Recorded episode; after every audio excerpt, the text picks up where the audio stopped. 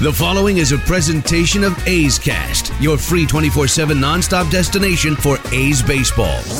This is A's Cast Live, your comprehensive look at the Oakland Athletics. Watch the left field deep. Bam going back, looking up. He will watch it fly. And 29 other MLB clubs. 2 2 pitch on Trout, and he blasts one way back. Goal for Yelich. Cody Bellinger hits one out. So he's your home run derby champion. Join us as we take you inside the baseball universe. From spin rate to juiced balls to game changing moments, we have you covered. Spend your afternoon with us next from the town, only on A's Cast Live. A's Cast Live. Here's Chris Townsend. Happy Friday, everybody. That's right, it is a Friday. It's the end of the week. And we got baseball for you. We got baseball every day. We're not going anywhere.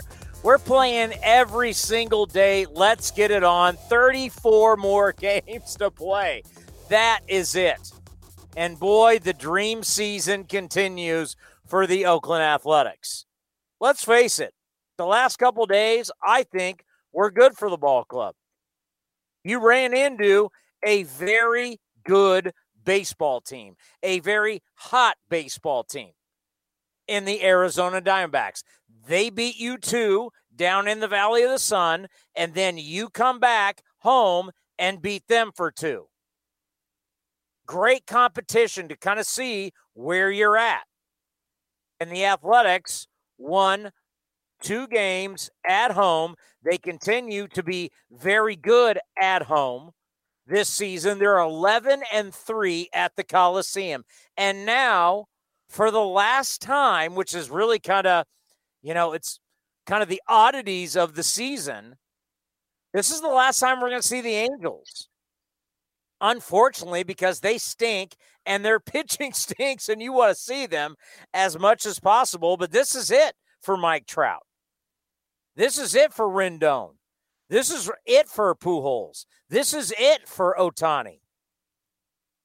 The last time we'll see the Angels for the season. And oh, by the way, they continue to struggle. Who do we have coming up? Well, we got Dave Feldman, our A's historian, but also we're going to talk to Dave. They're going to be doing another teach you how to keep score session. Cannot wait. I love keeping score. It keeps you in the game. It helps you follow the game. And I think you guys, for the most part, are gonna are, are gonna love to do it. To have someone who's an actual professional and is an official scorekeeper teach you how to do it, I think you're gonna like it. We're gonna talk about it with Dave Feldman coming up here at 3:15. At 3:30, a San Diego legend as the Padres have turned into the Slam Dago Padres, not San Diego, the Slam Dago. Four straight days with a grand slam.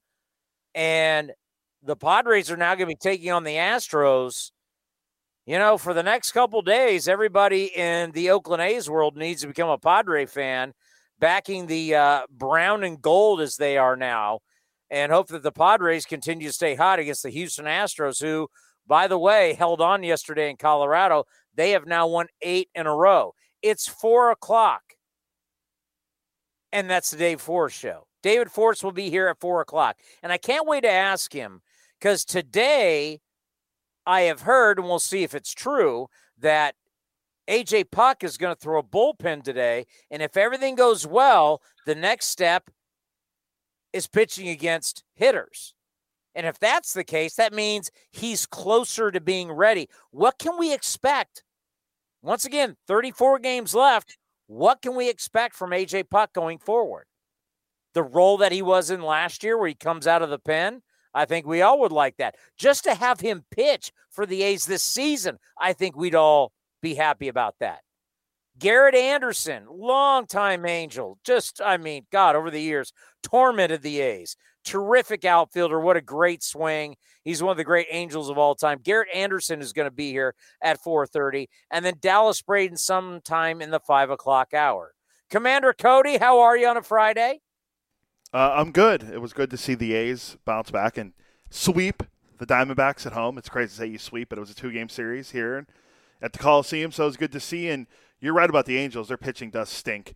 Uh, I put their game on yesterday because it went on way longer than the A's game did. Yeah, their their pitching is is really bad. Um, their starter didn't even go two innings. I don't think their bullpen struggled.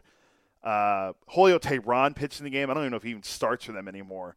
And then there's rumors going around today. John Jon Morosi was saying how the Angels are going to be a seller at the deadline, and David Fletcher is a, a very intriguing name to some teams. And it's like, wow, you're already trying to sell. I mean, Fletcher. I mean, you're you're building around Rendon and Trout and those guys. So Fletcher, I guess, becomes expendable. But I mean, things are not going great in the first year under Joe Maddon. And uh, I saw the Giants pitchers were throwing at Mike Trout's head again yesterday. So Joe Maddon was very upset about that. But yeah, this is this is a good uh, three game series for the A's to try to sweep the Angels one last time before they head to Texas. You know, I don't know if they'll deal in division. Are you telling me Fletcher's available and could play second base for the A's? As much as I want two hit wit, Whit Merrifield, because you can't spell hit without wit. Uh, if I can't get Whit Merrifield, we know how well Fletcher has played against the A's. Can't get him out. Would he be a guy that you put every day and put him at second base and say, away we go with the way he hits? You're getting more, you know, you're getting a great bang for your buck if we're talking about having him at second base. I, I like the, I like the idea of Fletcher being a guy that can fill. He's younger, but he's up there in the uh, the lead, league leaders in OPS. Uh, the guy's had a great start. He has a really good WAR too. Uh, I was looking at the numbers because there was an article out there about how good Robbie Grossman's been this year, being one of the surprise players in baseball, and how good his OPS and how good his WAR is. And Robbie's actually, if I if I looked at it, he's in the top. I want to say top ten of WAR in the American League. Uh, it's 16th best in baseball at 1.1. So a guy that you had no expectations for really for this year being a, a breakout guy, Robbie Grossman, because he's had so many plate appearances in his career, is a big guy. But uh, Fletcher playing second base every day will be great because didn't the A's uh, acquire Alberto Callaspo from the Angels a few years ago? I know that's an in division trade, but and that was a trade that happened what 20 is that 2014 when they got Callaspo. I, th- I think he was still with the Angels. So I, I would like to see it. I don't know how much you have to give up for Fletcher, where Merrifield still has a few years left on his deal, but he's also 30 years old, 30 or 31 oh, years old. He's super cheap, but Fletcher is 26 years old. Right now, he's making the league minimum. Arbitration eligible in 2022. He's not a free agent till 2025. I wonder what you'd have to give to get him. Well, I think I think the tweet from Morosi said that he is uh, the Angels. I'm trying to I, I screenshot. Yeah, he is. Um, the the asking price on him is extraordinarily high, according to Jon Paul Morosi of the MLB Network. Well, I mean, like how high? I mean, you got a guy that you're not sure what position. Yes, he can play around the diamond in the infield. You could probably put him in the outfield. Uh, we're we're not talking about a premier player where you say, "Oh my God, you're getting this guy." and all of a sudden season tickets are going up. I mean, let's be honest.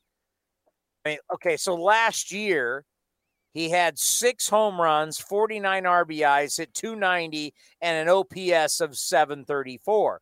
We're not talking about a guy who's an all star. We're not talking about a guy who has MVP votes. I mean, seriously, he's gotten out to a good start in 2020 because he filled in for Rendon.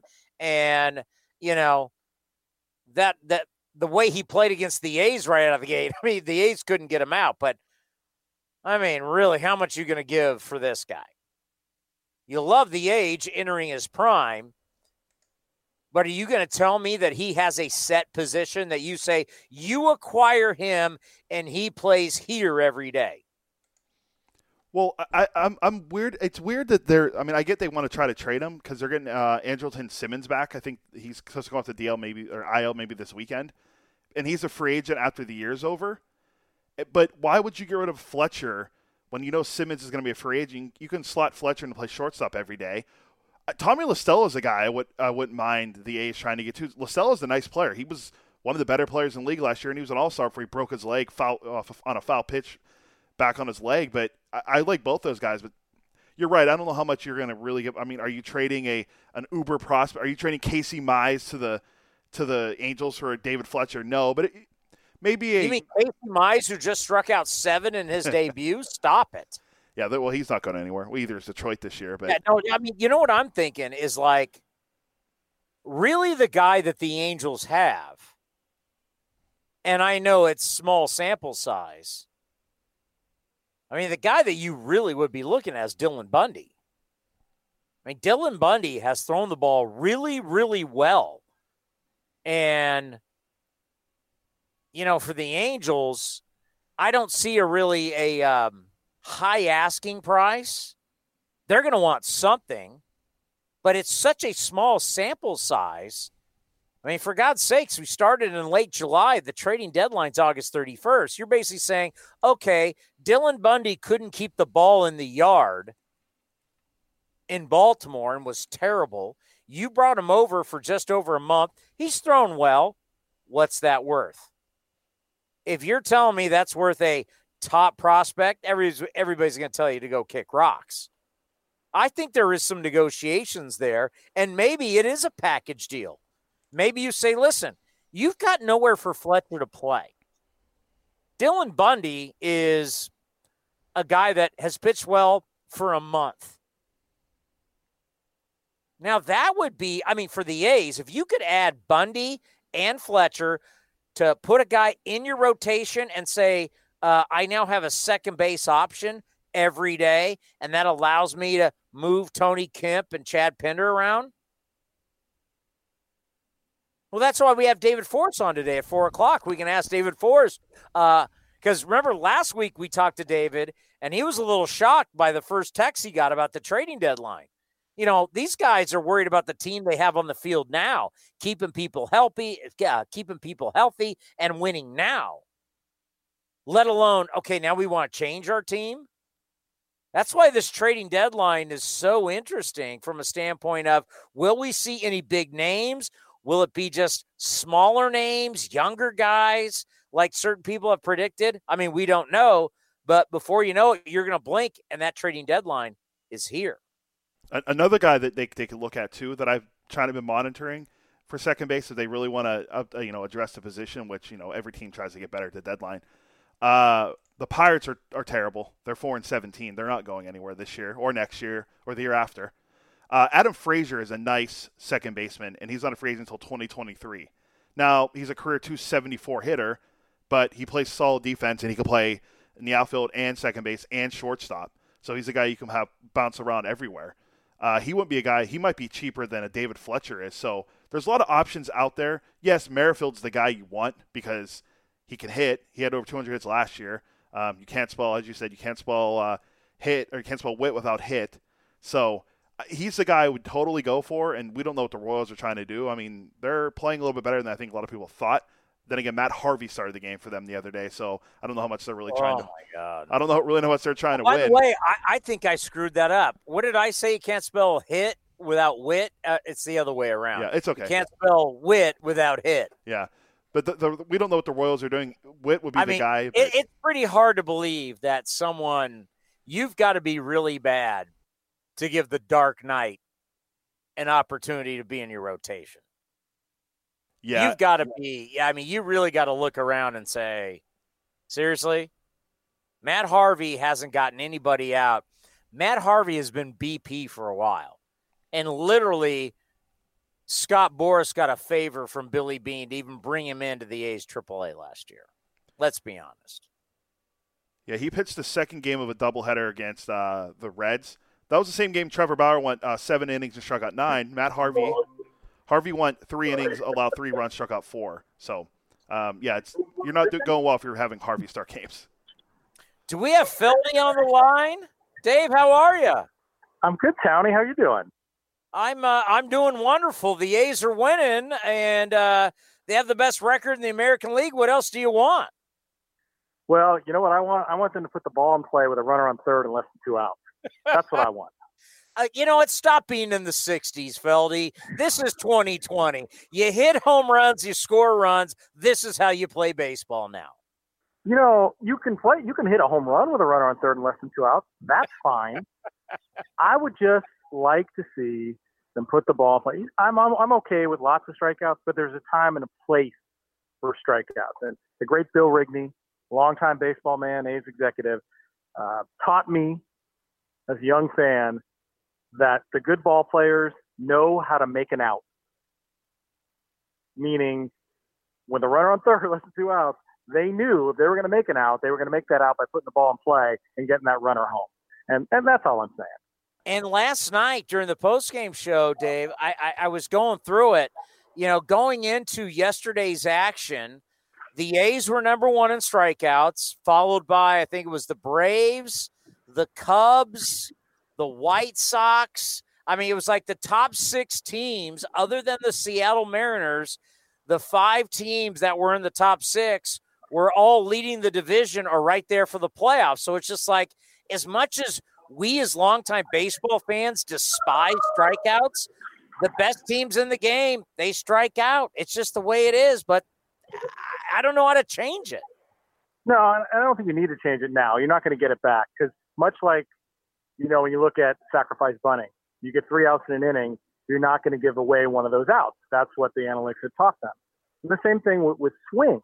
Right? You get three swings, you're not going to give one of them up just to put a crappy ball in play. You're going to try and still put a good swing. There's no two strike approach anymore. And I, I'm okay with that to a point. I just think there are situations where you need to put the ball in play. Uh, and, and, you know, Monday night in Arizona, or sorry, the Tuesday game in Arizona, is a great example of uh, the A's lost that game in the first inning. Second and third, nobody out. They don't put the ball in play. They don't score. Diamondbacks come up and score five runs. The game is over. They lost that game in the first inning. And, and that's just those situations where you just need to put the ball in play. I'm okay for the most part living and dying with strikeouts because of the home runs and the advantage that you get.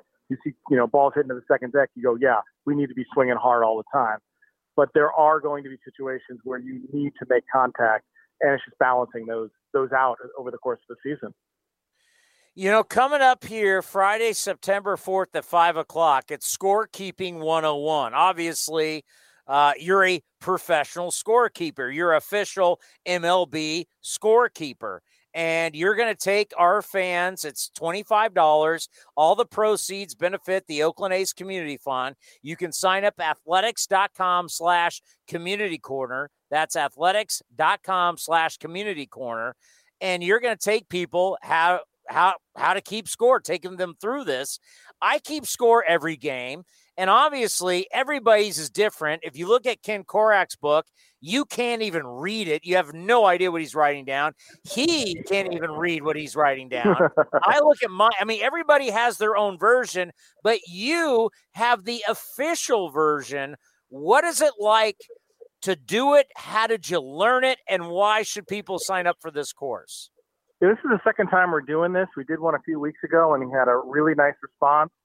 Uh, we had over 55 uh, participants uh, on the uh, on the video chat system. Um, so that was a lot of fun, and you know, it's just really for that. There was a lot of me talking. I really like taking questions more than anything. Um, I got into scoring as just a way to be more involved in the game. You know, when I would sit in the bleachers and I had my scorebook with me, and when you score baseball games, I think you learn a lot about how the game is played, and you can start to see trends and predict things that are going to happen. You, you have a chance to look ahead, which batters are coming up, not just in the following inning, but the inning after that. You can kind of guess ahead to where moves are going to be made, where you're going to need to have a left-handed reliever ready. Uh, I think by keeping score and being involved in the game that much, I think it really enhances the enjoyment of baseball watching. I think it really ties you into the sport and the recall, right? Later, you know, years later, you can think about a great game and go back and look at your scorecard and kind of relive it. Now, I mean, for me, um, I've seen a lot of baseball games, obviously. Uh, there are still games that I go back to and look at to just have recall of, these events that happen.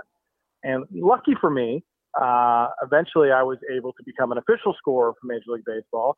And, you know, the official scorer is the guy who decides who's hit or error uh, winning pitcher, losing pitcher in some cases, earned runs, unearned runs, um, which is great because uh, my name's in the box score, and that's the only way my name was ever going to get into a major league box score. So I'm very thankful for that. Now, is there a standard for all of you guys? Because obviously there's you know, there's games going on all over the country. There's official scores all over the country. Do you guys have a, a standardized way to do it? Well, that's a great question because for over, oh, I don't know, 150 years, scorers never talked to each other in Major League Baseball. Each city had their own score, one or two. Sometimes there were former writers. Uh, kind of evolved over the years. There used to always be a writer who was at the ballpark, and that changed as a conflict of interest. And then it changed into more scorers who were either out of coming from colleges or the PR world, anywhere. But they never talked. So scorers around the country were all different, and that's how you heard a lot of cases of homerism with scoring, right? Because in Kansas City, anytime George Brett put the ball in play, it was a hit. It didn't matter if it went two hopper to the second baseman and he just botched it. That was a hit because it was George Brett. There was no standardization. Uh, there was no oversight. And then starting in 2012, it was actually put into the uh, collective bargaining agreement that there's a certain budget for scores. They actually had the first scores conference where they flew us all to New York, one score from each major league city uh, to get together and talk. There was going to be an oversight where teams now could appeal to the league. Uh, for a while, it was Joe Torre making the final decision. Now it's Chris Young. So you're starting to see consistency. And and I got to tell you, this was what blew my mind. I, I was lucky enough. I traveled with the A's, uh, so I was in these different ballparks, and I saw different scores in different cities, and I knew who was bad, who was who was good. But we're talking to these guys at this first meeting, and you find out there's a guy in Milwaukee who's been scoring a, a, a normal play wrong for 25 years. 25 years he's been scoring it wrong. And, and there was, again, no oversight, so no one's catching this. And we find this out like, oh my God, dude, that's wrong. That's better now. That's crazy. And when I think about, you know, there's certain things like I have questions on. So, uh, first off, starting this season, if we go to extra innings, you got a runner on second base. And usually it's going to be the guy that made the last out. So the way I keep score is I always draw a line on the at the bottom of the box of the guy that makes the last out. And what I now do is I just go over to that empty box where he got out and I draw my line and put R. That's where the runner is because he's now the runner. So it that's become kind of a dilemma. Is now that we are just putting a runner on second base, how do you score that officially? Yeah, pretty much the same way, right? Because it's just a runner placed on second. And for us to keep track of that, we would just go over one side from him making the last out. The interesting about scoring and keeping your own scorebook is you really have to do it in a way that makes sense to you individually, right? I mean, you're not going to be graded on this or tested on this. It doesn't make sense to you.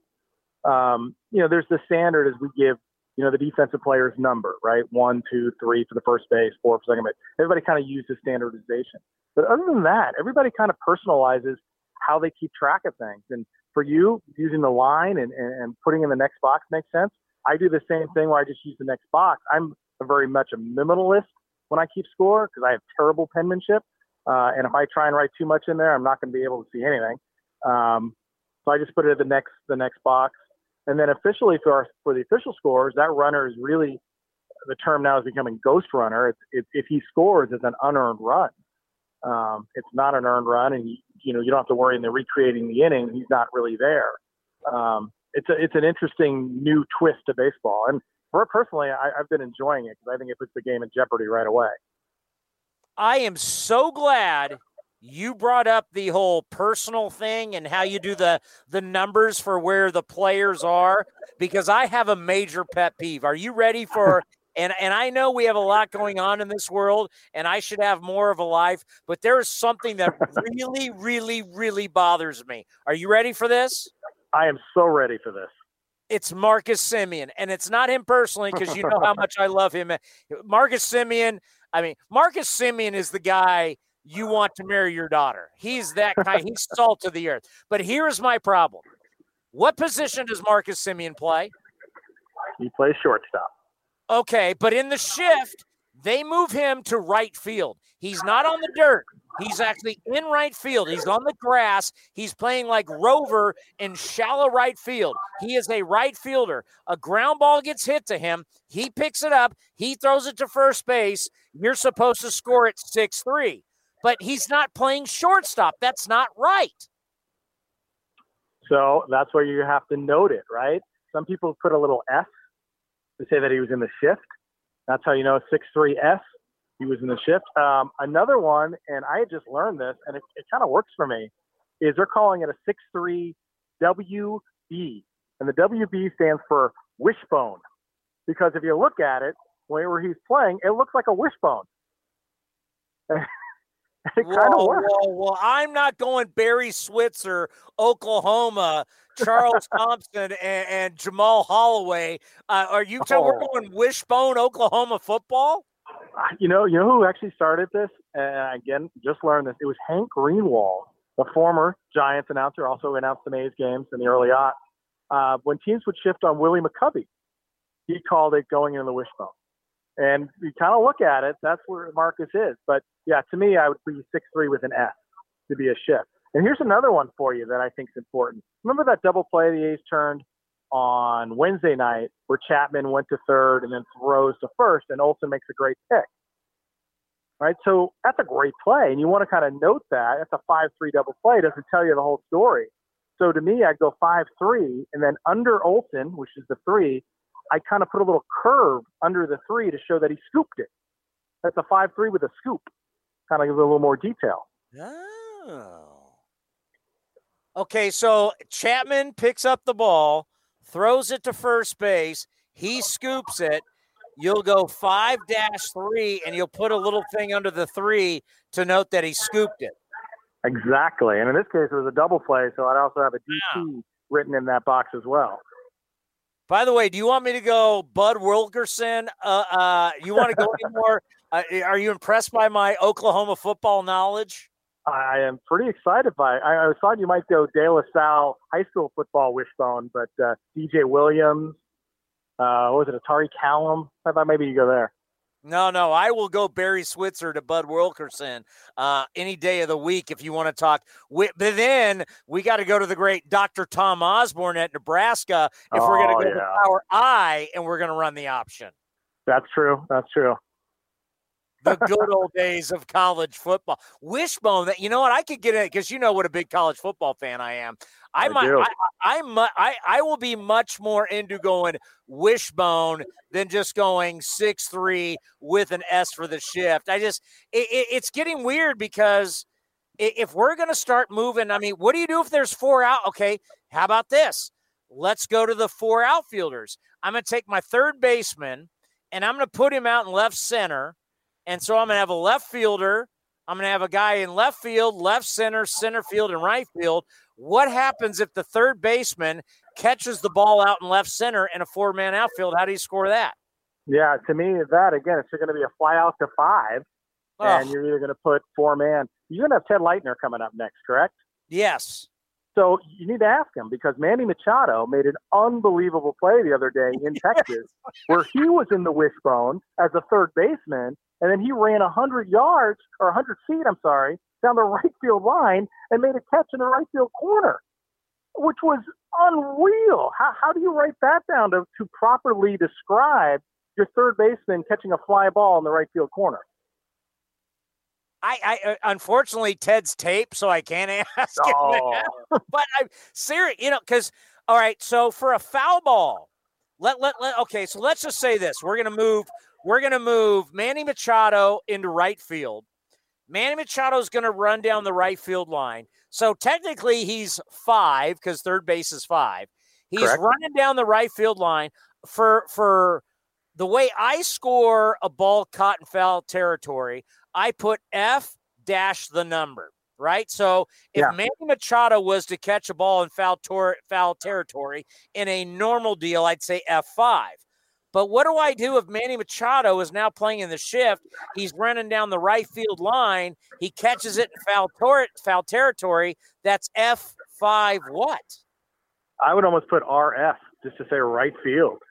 I that play was just so ridiculous that the more detail you can kind of give yourself there, the better. Because when you look back, you know, uh, 5F doesn't describe it at all. you really need to put a little more detail in your box. And and and and how does that work for like defensive metrics like UZR? He's a third baseman down the right field line. I mean, how does that affect your defensive analytics?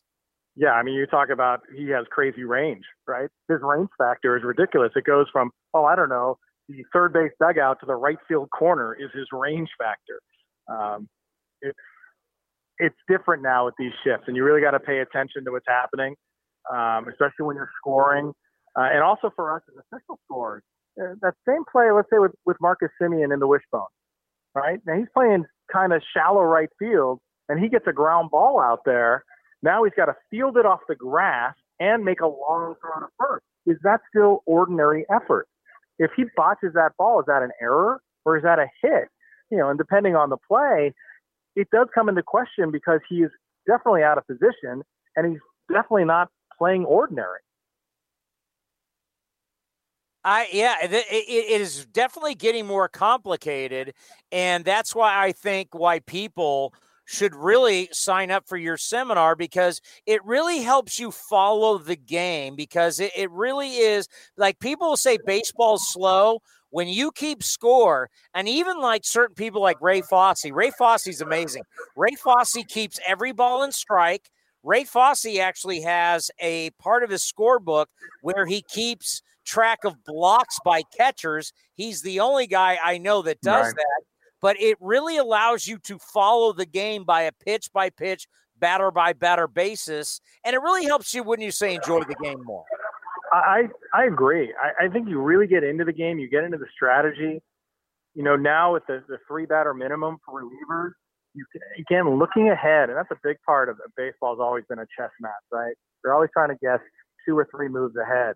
And, and by being a fan and, and scoring the game, you have a chance to look ahead at your scorebook and say, okay, we got a lefty, righty, lefty. Maybe that's where I want to use Jake Diekman to face those three batters, knowing I'm going to get two lefties out of it.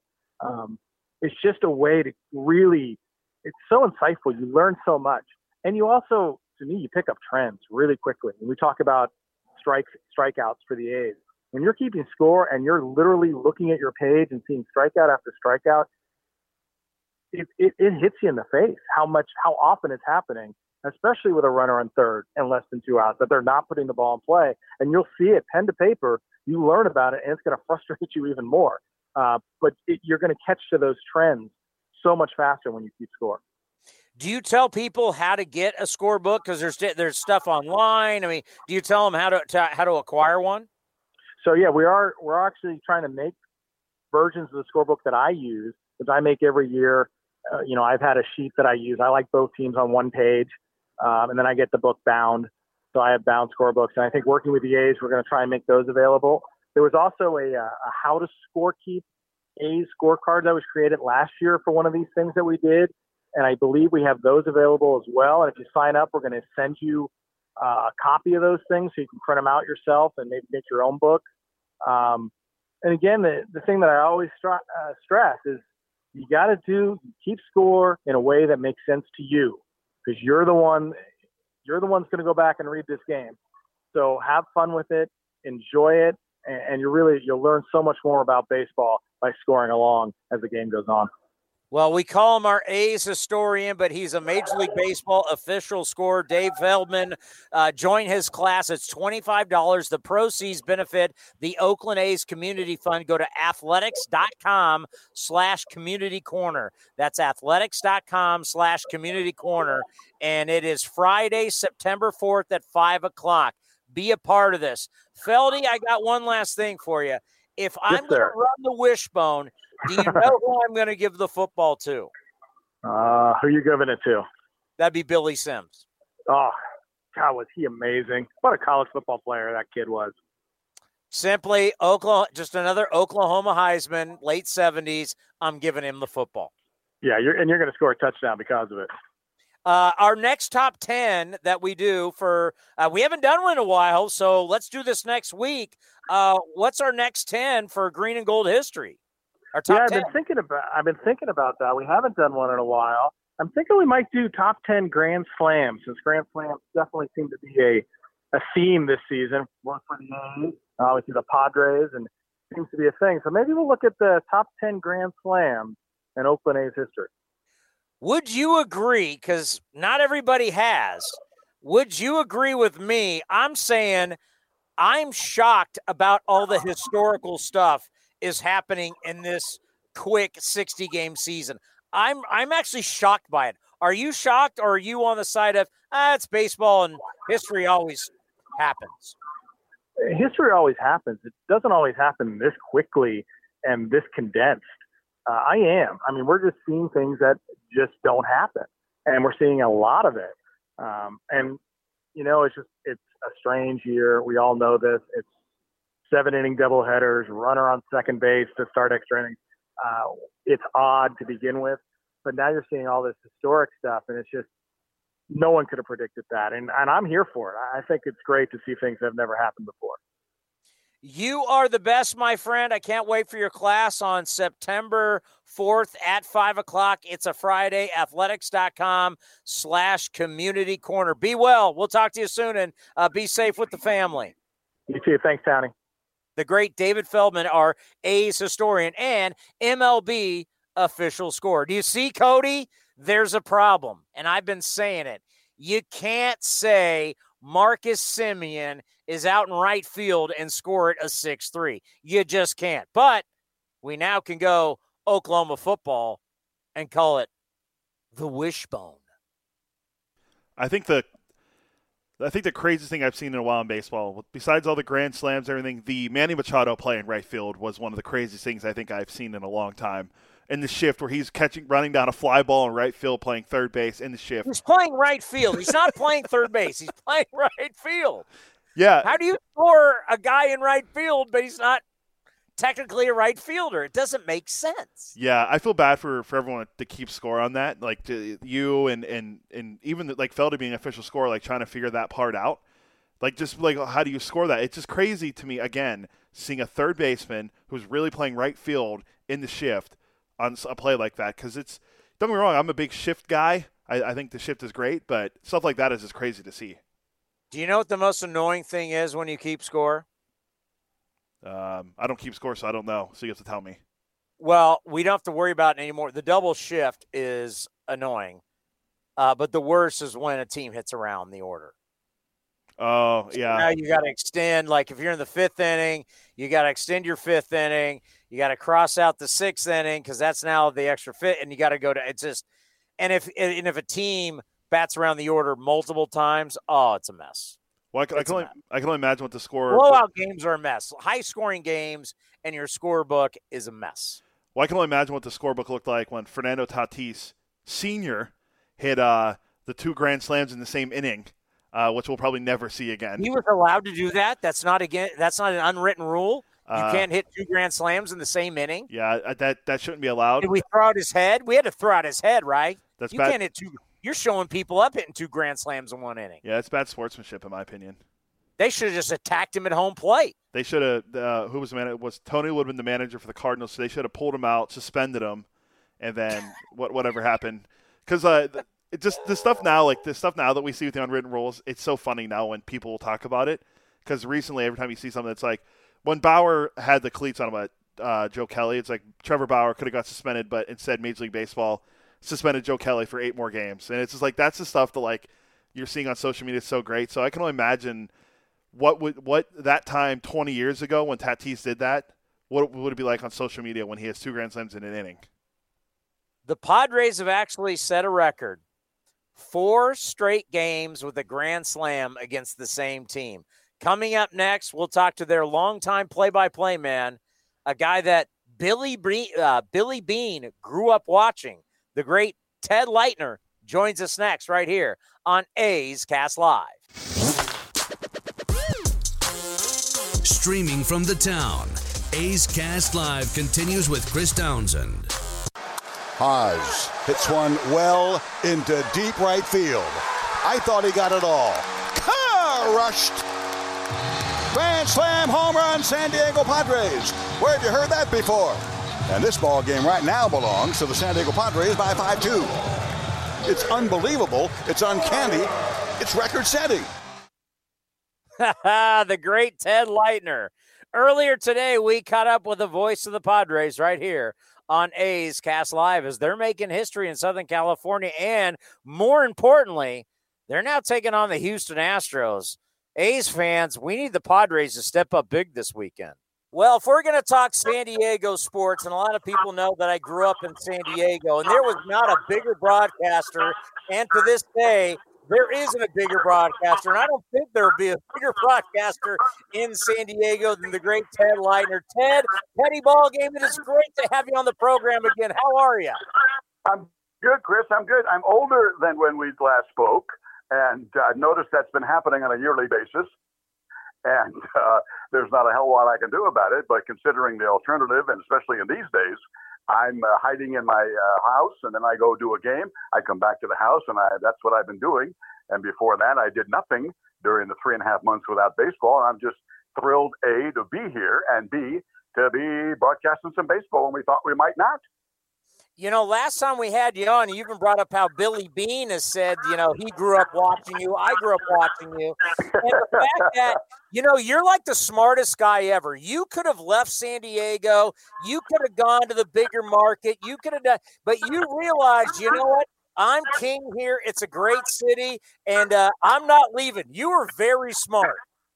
I appreciate it. I really did. I really, so coming from New York, I had offers to go to New York at, at Channel 2 and Channel 7, CBS and ABC owned stations.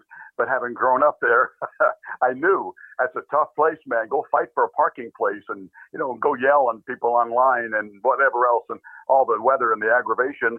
So I had a good foundation of, I loved it when I was there. It was a great place to grow up, great place to learn sports in New York, but I didn't want to live there. So I thought, who the heck would leave San Diego and go back to the, uh, go back to the real world. You know, my two favorite Billy Beanes lately is that is the interview with that uh, Tom Verducci had with Billy, and he asked he asked about, do you guys uh, have a bunt sign? and, and, and Billy said, you know, I, I I don't know, I don't know, but if we don't, I don't care. and they show that again this year, just raking and raking and walk-offs and walk-offs. And then a big uh, a remodeling company, a big remodeling uh, convention that was held here at Petco Park. And uh, they asked if I would do the master ceremonies, and I said, "Who's your guest speaker?" And they said, "Billy Beane of the A's." Said, "Oh, brilliant, a genius, going to Hall of Fame. He's had more impact on baseball than anybody I've ever known." And then uh, I asked the, uh, the the program chairman, "What would Billy like me to say on his introduction?" And, and the guy said, You don't have to introduce him. We're just playing a clip with Brad Pitt from Moneyball. And then after that's done, Billy would just walk on stage. And I thought, Well, Billy, la di da. and if yeah. Brad Pitt played me, I, I'd have done the same thing. yeah, he's going that good. There's no question about it. And, and, and Ted, you know, I, I have been thinking about it. You know, with the Padres hitting four grand slams, four straight days, and, and thinking about just how crazy. Because when we came into the 60 game season, we thought, okay, let's just get this in. I didn't realize how historic. Like the A's hit a bunch of grand slams early. Like, did you expect all this historic stuff to happen? In, sh- in no, such a short I, season? No, I really did not. Although, see, the club has had power. Two of the last three years, they've broken their own home run record. But so many of them, way more than a majority, were, were solo home runs because we didn't have guys that could work the count and, and be on base machines like like uh, you know modern day analytic guys want you to be.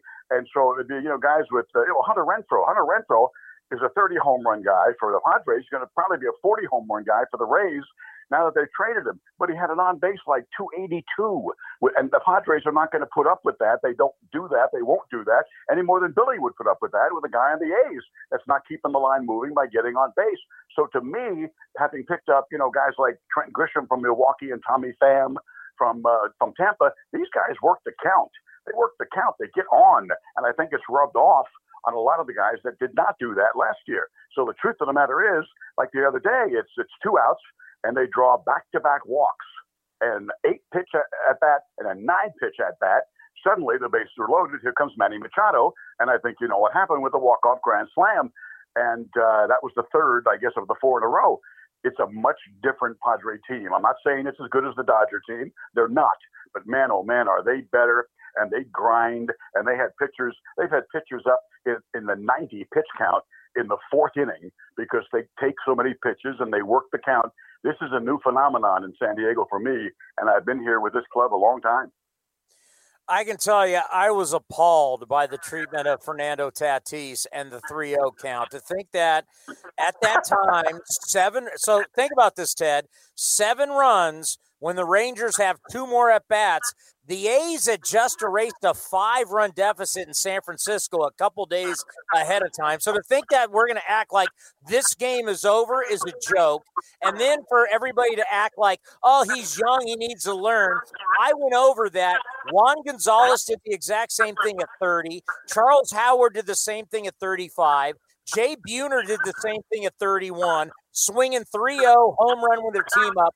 The fact that these curmudgeons of baseball went after Fernando Tatis Jr., stop it. Absolutely stop it.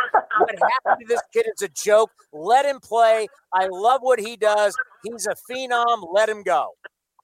And I, I really do agree with you. I've always, I've always loved though, with all the nonsense that goes on in the NBA. You know, a slam dunk and the guy's got his mouth open, screaming in the other guy's face and showing him up. And NFL, every every tackle it's like the guy's the first man to ever make a tackle or have a sack. And I, I kind of enjoy baseball by still having that sportsmanship unwritten rule thing in there. But it's quite obvious now that uh, in terms of marketing against those sports, that kids who've grown up with seeing all those college and football, pro football games and basketball, they like that. They think it's entertaining.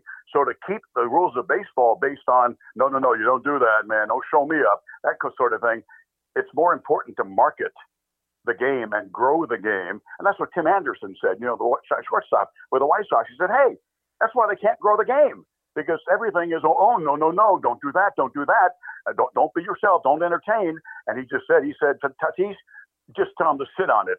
Just don't, don't apologize for anything. And that's, I think, where I'm changing is that I like to have that. And they're very classy sportsmanship rules to not show up a competition and so forth.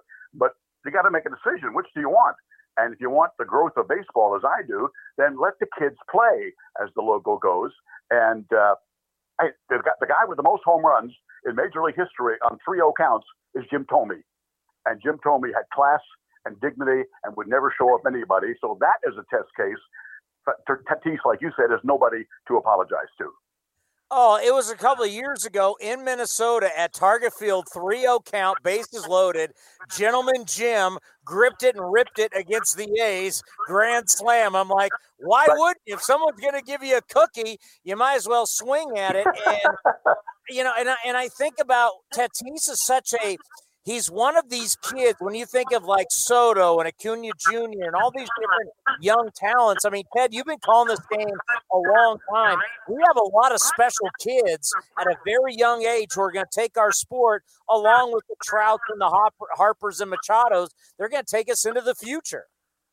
They have to, and and I think a lot of uh, baseball itself has made a lot of mistakes. I know they've made it for the money, but all through those decades, all those great Yankee Red Sox games and all those playoff games and so forth that were taking four hours uh, because they do grind and take so many pitches per team and, and, and so forth. But still, those games are on at night, and those games were ending at one o'clock in the morning or two o'clock in the morning in the East Coast, and kids were in bed. And that entire generation didn't get to see World Series and great playoff baseball like you and I have, and now they may not be baseball fans.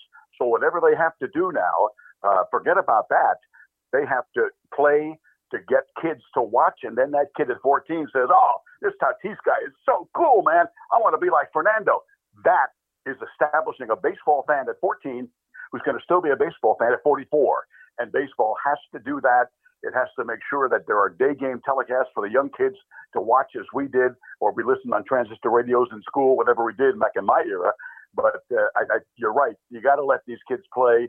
And see, I always thought I, I love the class part. Mike Cameron told me one time when we had Mike that the day he hit the four home runs uh, uh in, in Seattle, he came up later and had a 3-0 count and a pretty fat fastball that caught the plate. And Mike did not swing. And they asked him why. And he said, I just don't think, hey, four home runs, a 3 0 count, I just can't be swinging there. Knowing full well he might have been the first, only guy ever to have five home runs in a game. But Mike said, no, that's not the way the game is played. And that's how it was back then. And I respected that and I love that. But I think of the things we've talked about, it has to change. Yeah, I, I, I, think there's no question about it. And you, you, mentioned transistor radio. God, you mean like when I was a kid listening to you and J- Jerry Coleman back in the day?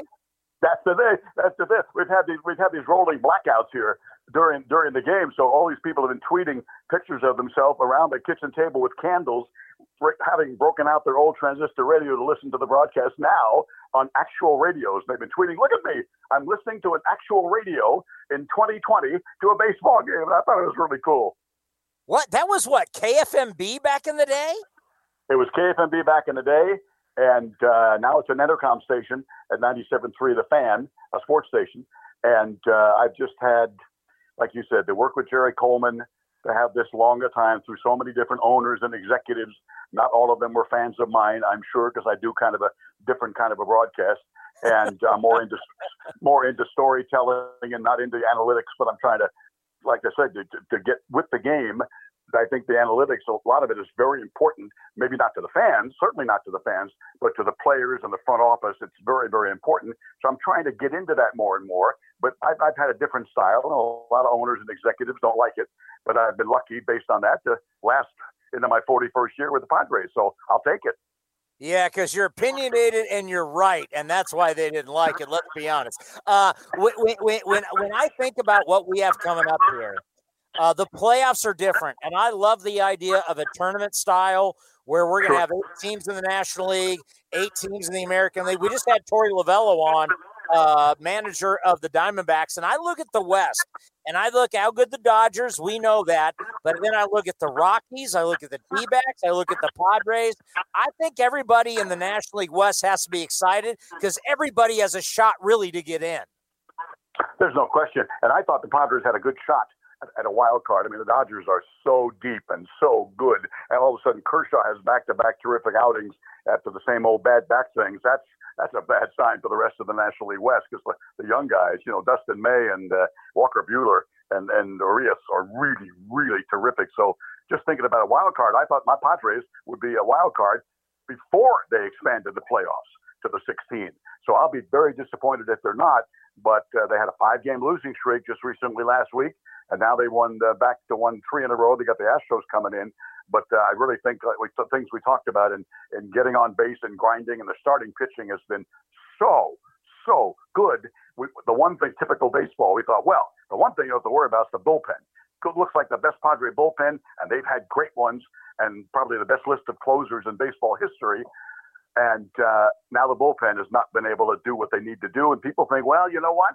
They were in spring training in Arizona and they were stretching out and they were going every day in an exhibition game. Then they sat for three and a half months. They were throwing on the side, but it's not the same as being in a, in a game, in, in live experience, uh, in, in what you were doing normally.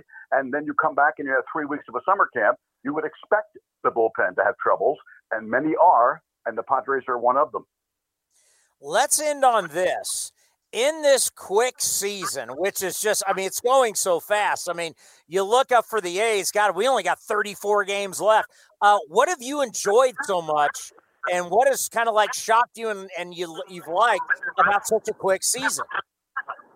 It's interesting to me because what, what they theorized, wow, 60 games, that's absurd. But then you thought, no, turn it around. First of all, people are dying and, and not a very pleasant death uh, despite what the guy in the White House thinks. It's not very pleasant, and they are dying, and we do not have control over it.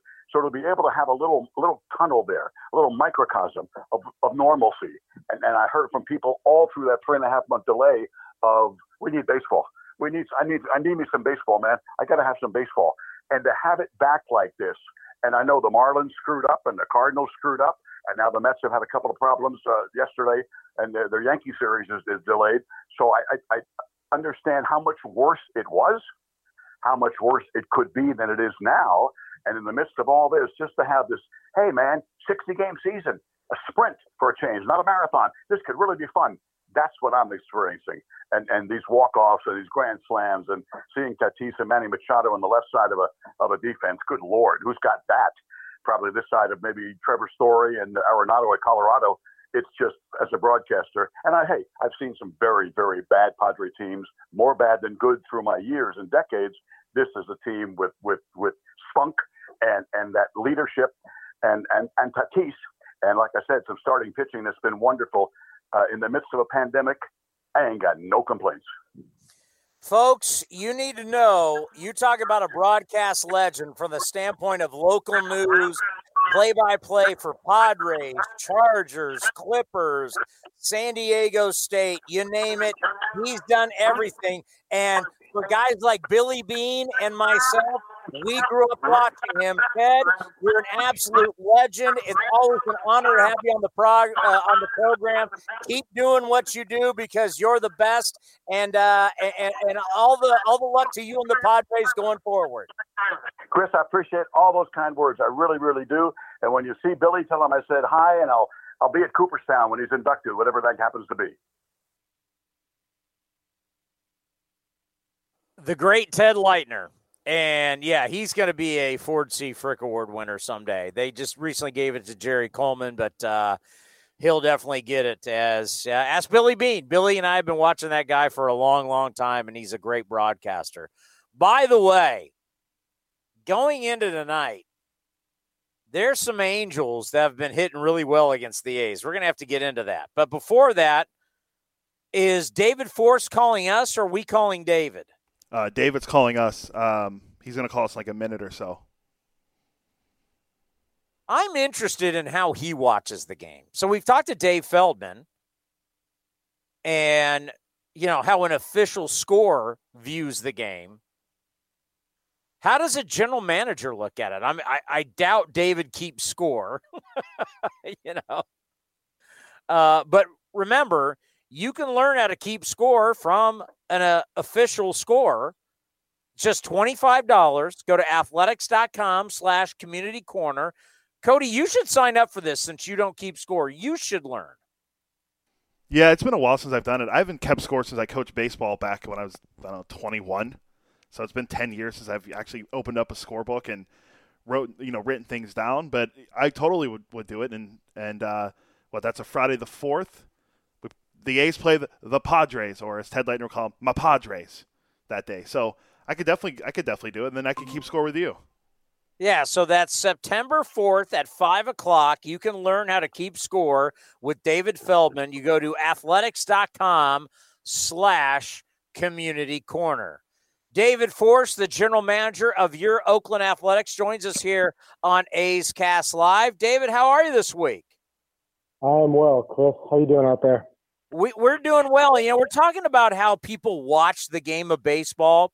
And obviously, we're, we're teaching people how to keep score. I keep score of every single game. I've done it for many, many years. It's how I keep track of the game and how I talk about the game in the post game show. So when callers call up and they say in the third inning or the seventh inning, I got to make sure I, I've got an accurate account of what has gone down.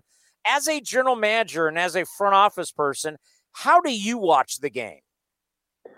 Uh, with one eye closed, usually. Um, I uh, I don't keep score. Uh, luckily, I have the internet to do that for me, and and unlike unlike you or or Bob or someone, I'm not subject to answering questions about the specifics of the game right afterwards. So I don't have to keep a a record in front of me, but I do understand that uh, that need. Um, you know, I, I, I watch you know, I watch live behind the plate. We have a we have a box, and and I I have the center field feed because I also like to see the the pitches and the specifics. And then, you know, we have our our in-house program where I can go back and look at Statcast data on every play, or or, or recall video to to look things up. And um, you know, our group, our baseball operations group, we can't sit together. We uh, we have a text thread where we can talk about different plays and things that happen, or or you know try and guess what what's coming up. So it was a lot of conversation going when I watched the. You know, I, have thought about this for years about how whether it's a manager or a head coach, where you got to talk to the media after the game. Like you've been through this, uh, you've had very little time to cool off, especially after very tough losses and here comes the media. They're coming in and they're going to ask you questions, and they have an agenda and they have a job to do. And sometimes that agenda is pretty, pretty rough.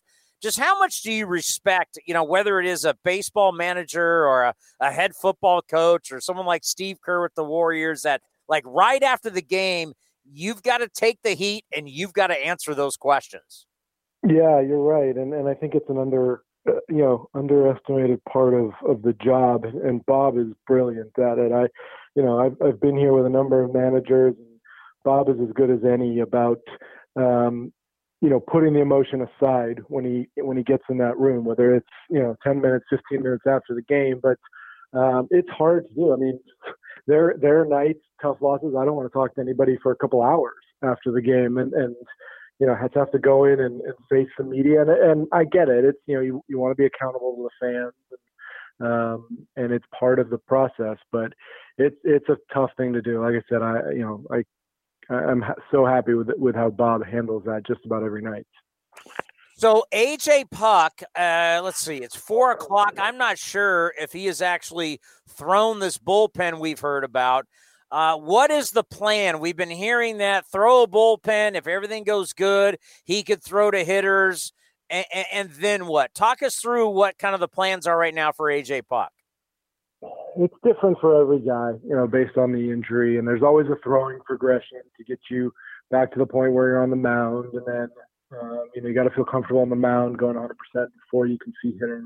So, um, you know, there are guys who, who move through it quickly depending on the severity of the injury. And we saw Jordan Weems miss a little time earlier in the year, um, but progressed quickly and then was healthy and optioned down to the alternate site. And, um, you know, with AJ, where he got the shot in the shoulder, took some time off, and you got to play catch. You, like I said, you get up to the mound. So, you know, it's great. He feel he felt great every step of the way. Uh, his velo in the bullpens has been basically what what we would see from his velo in the pens in a normal season.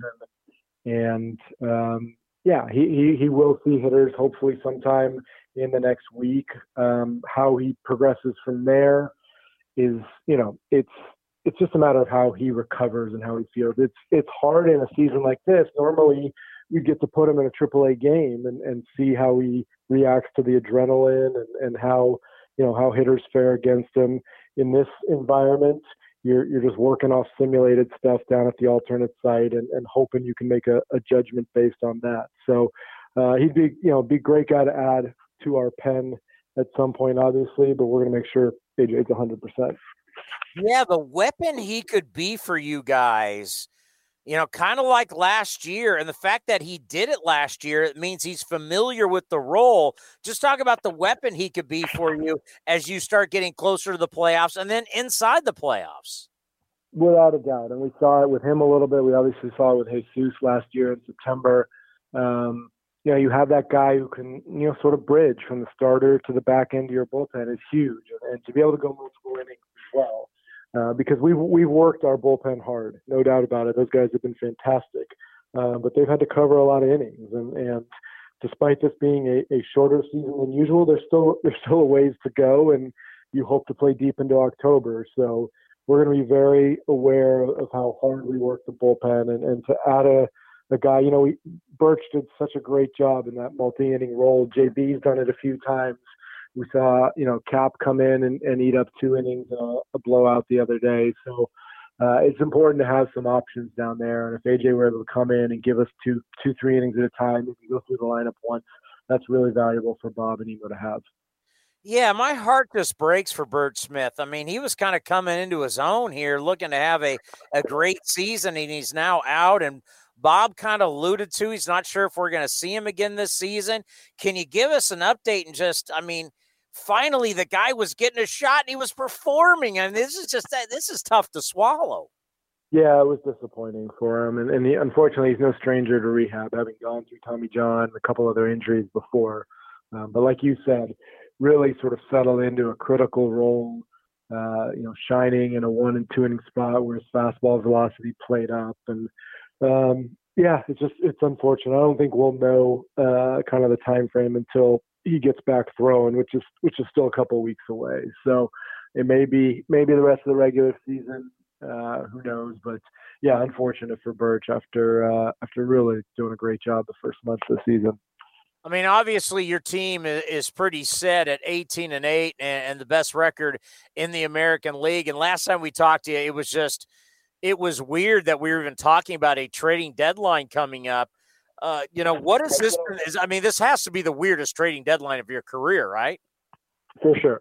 For sure. It's, um, you know, as much as we sort of pride ourselves on making good decisions based on you know an abundance of information and that's scouting reports that's historical data it's recent data um, you're kind of flying blind right now and and all the conversations we've had internally about uh, potential targets we've just you know we sort of have to throw our hands up and say okay guys we're going to have to make some decisions without the amount of information that's comfortable and and you're going to take on some risk um, but but that's part of the gig right now. And it's great to be in a position where, you know, hopefully you're out there adding to this team. You know, do I know if it's going to happen in the next 10, 10 days? No. I mean, it's still hard to say what what the market looks like exactly, what the asks are going to be. Um, you know, the other thing is there's you know 25 teams right now feel like they're in a they're right in there for a playoff spot. So it's hard to say who's who's really going to be a seller right now. So we got a we got a little ways to go before the 31st. Yeah, and, and not just talking about the A's. I mean, you're talking about 30 different teams that are out there talking, and some of the players, and probably a lot of the players, if we're talking about minor league players that you guys are talking about, these guys are sitting at home. They're not even playing games right now. When you really kind of look at like what you're going to be dealing for, you're going to be looking at what they did last year because they don't have a resume for 2020. Right.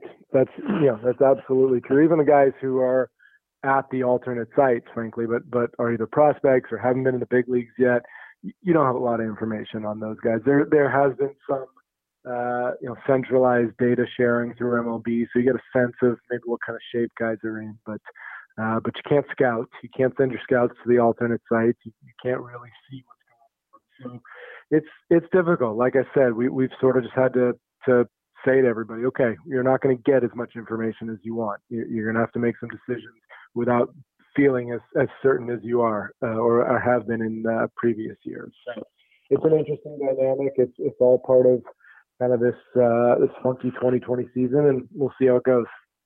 You know, I, am not sure where you would go, and obviously you're not going to give us the secret, but if there was a place, let's just say hypothetically, that you could improve on this club, where would you think that you could improve? Already a team that has the best record in the American League.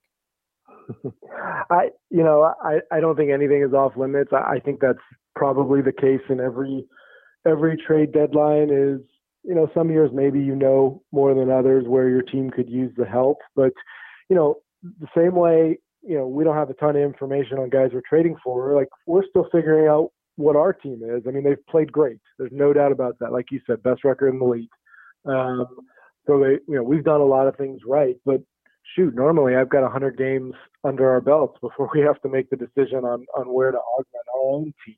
So, you know, there's small sample sizes all over the place, and um, you know, you, you look at the bullpen, you look at the starting pitching, you look at the position player group of the defense, like, you know, we're going to look for the best guys out there available and, and maybe try and fit them in. Uh, the lug, part of the luxury of having a 28 man roster also is that you can, you know, maybe squeeze a guy in that you couldn't in previous years. So there's there are a lot of variables, no doubt, and uh, it's made for some interesting conversation.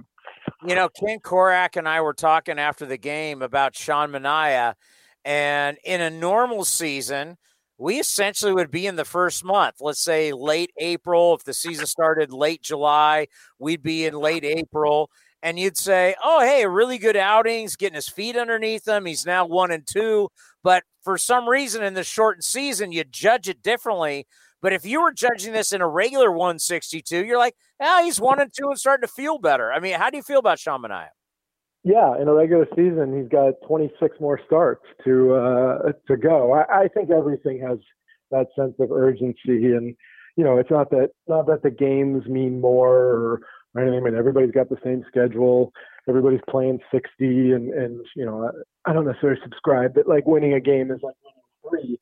Uh, but at the same time, you you don't have that long stretch of kind of everybody get you know reverting to their their norm, so to speak. I mean, you don't you don't have the process where everything evens out over a 162 game season. So there's there's some urgency. I think Bob talked early in the year about some shorter leashes just because you don't always have time for guys to work it out. But but yeah, the last two outings from Sean have been incredibly positive.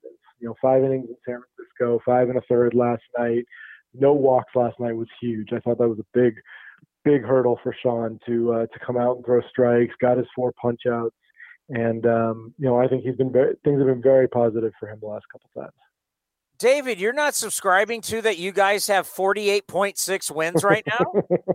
it would be nice, wouldn't it? I mean, you just take 2.7 times 18. You got 48.6 yeah. wins. You guys are rolling. Yeah, well, we had a, then we had a 27 game win streak earlier in the year, so that, that you would think that would be commemorated somewhere.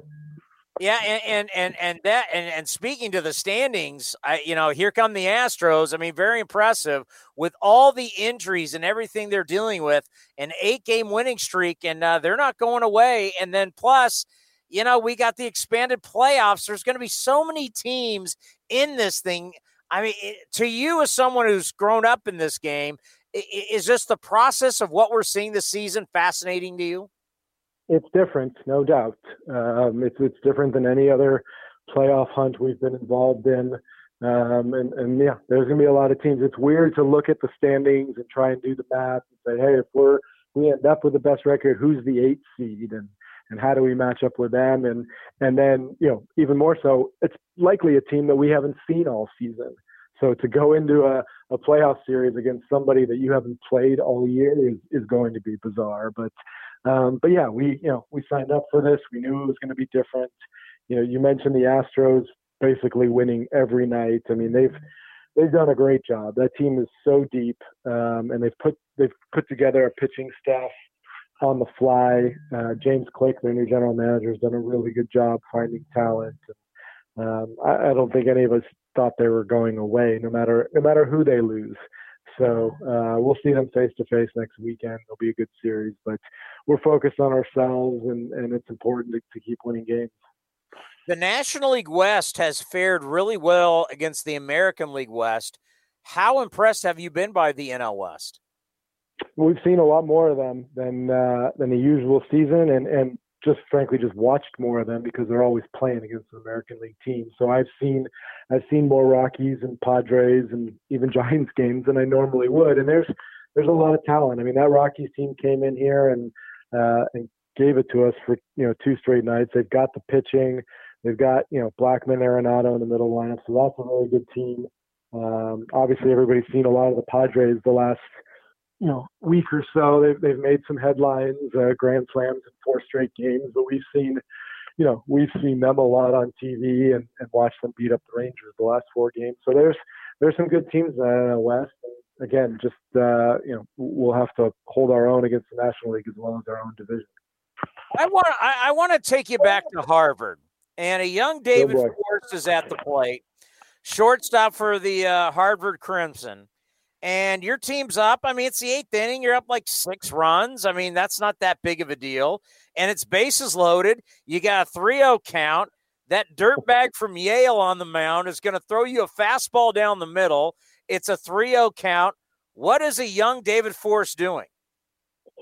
I didn't. Uh, I didn't get many opportunities to get big hits, so I, am taking every swing I possibly can. Trust me. I. Uh, You're swinging out of your yeah. shoes. I'm I'm swinging, yeah, and uh, and I wasn't doing what Tatis was doing most of the time as a result. So, uh, no, I yeah, that, that was a big topic around the game um, the last few days, and I, I think I, I think the nice thing is that you know it's a different conversation than it was 10 years ago or 20 years ago. I think a lot of people recognize that uh, the idea of of taking 3-0 because you're up a number of runs. I mean literally two days later, the Phillies gave up a seven run lead. So, you know, in this environment, in today's game, there's no such thing as a safe lead. And, um, yeah, and, and somebody said it. If you know, if you don't get, want guys to swing 3-0, make a better pitch. I think that's that pretty much sums it up. And and what scares me is the very next batter is Manny Machado, And Manny Machado, the Padres have made a very handsome investment in Manny Machado of $300 million. And I got to think, as a business owner, I don't want people just throwing at my $300 million investment. Uh, I, I just, it's, it's very careless inside the game of baseball, do do people view it that way from a business standpoint, especially from ownership? If I'm like, uh, let's say an owner, and I've I'm guaranteeing a guy X amount of hundred hundreds of millions of dollars, and I got another team throwing at him for no reason. You know, how does that work? I got to think I'm not. If I'm a primary owner, I'm not happy about that. No, you're not, and then you're thinking about that with any injury. Frankly, you know, when you when you make an investment in a guy and he's a big part of your your lineup, your team, you're you're thinking about you know not wanting to lose him to any injury, but there's there's no place in the game for that, and and I didn't I actually didn't see it, and and you know there've been a handful of instances this year already with guys throwing at at hitters or or, or people feeling like they were, and and it's you know I I think I think I can speak because it's not something that we get involved with ever. Bob Bob doesn't tolerate it, and it hasn't it doesn't happen you know, on his team. And it's just, it's not part of the game. It's dangerous, uh, and there's other ways to handle things. When Jesus Luzardo takes the mound as a front office, how excited do you guys get knowing that it's just electric stuff coming out and it, it's very special? He's fun to watch. He was, uh, you know, his best best outing in the big leagues, maybe his best outing as a pro a couple nights ago. You know, he never gone six in the third inning uh, he has a chance every time out to you know to put up seven shutout innings and and sort of look at him and Frankie the same way. Obviously, Frankie had a little bit of a hiccup uh, down in Arizona, but with that kind of stuff uh, on any given night, you know you, you can do something pretty special. So uh, it's great. It's great that Jesus is healthy. He's obviously finally caught up to the rest of the group in terms of you know pitch count and arm strength, even though he started camp late. And uh, yeah, we just knock on wood, got to keep these five guys healthy. You know, and, and, the guys that you got in the outfield, I mean, the way they have carried the team. I mean, Robbie Grossman has just been phenomenal. We've talked before about Mark Canha. You, you bring up Stephen Piscotty, throw in Ramon Laureano. Just talk about how your outfield has truly carried this offense. It has. It really has. I mean, with Ramon out, um, you know, for four days, we were a little concerned. Obviously, took the three in San Francisco without him because um, other guys stepped up. But um, yeah, when you look at where the production has come from, I mean, Chap had a big game last night, but I, I think both Matts would tell you that their production hasn't been up to what they expect from themselves. But you've got guys who pick them up, and and, and like you said, Stephen hits a couple huge home runs. Canha's solid every night. Robbie's been lights out, uh, just producing from that five six spot and driving in runs. So it's uh, it's fun to watch. You know, watch other teams have to go through this lineup. Let's end on this. I've been asking everybody. It's a quick season. It's a sprint. It's been crazy. There's only 34 games left. What have you enjoyed the most so far about this quick season?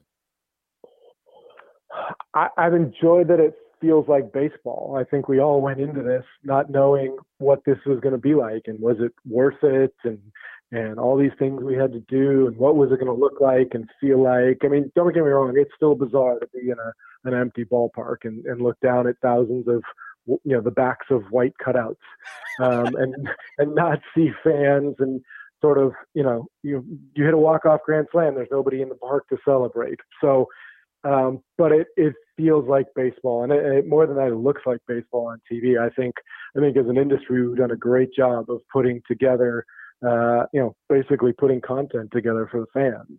Um, whether it's whether it's the cutouts or, or guys being mic'd up or, or whatever you know whatever you're getting on TV. Um, I think it's been fun to watch and and obviously um, it, it's been nice that our guys have played as well as they have. Yeah, and knock on wood, you know, cross your fingers, whatever you need to do. What you and the organization has done to keep your players safe I think has been very, very special. And I, and I know you were you were very concerned about that, but I think you, you know, for you and, and, and, all your people, you have to be very proud of what you guys have been able to do so far, keeping everybody safe in this organization.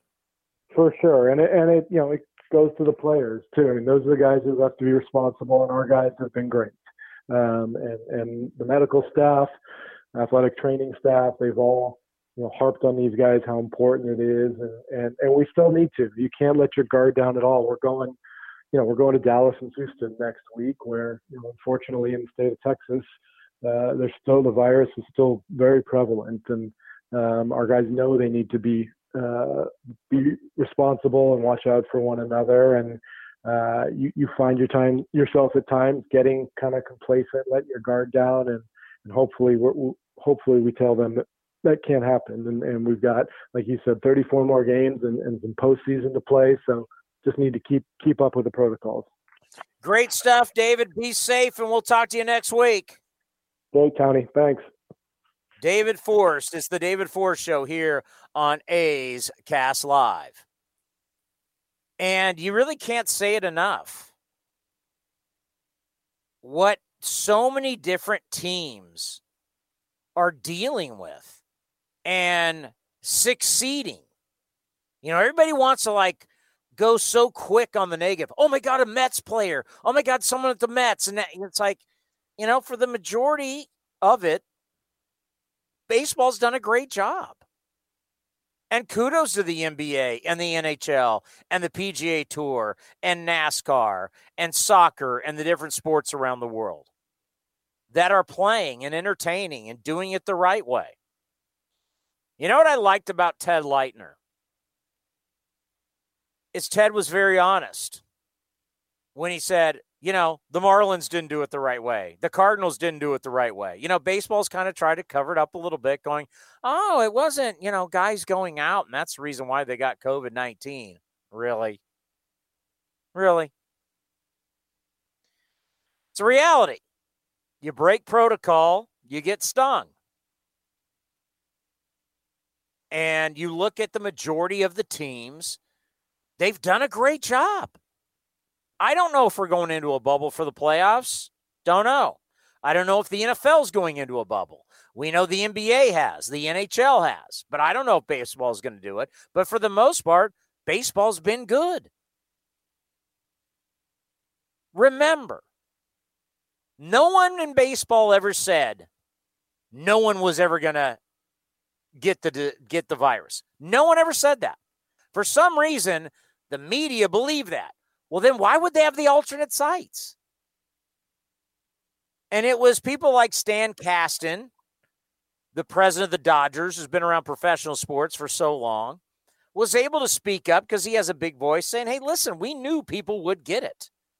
That's why we have the alternate sites. But that's not how the media portrayed it. Like all of a sudden people get got it, and then all of a sudden you're like, see, that's why you shouldn't be playing. Oh my God.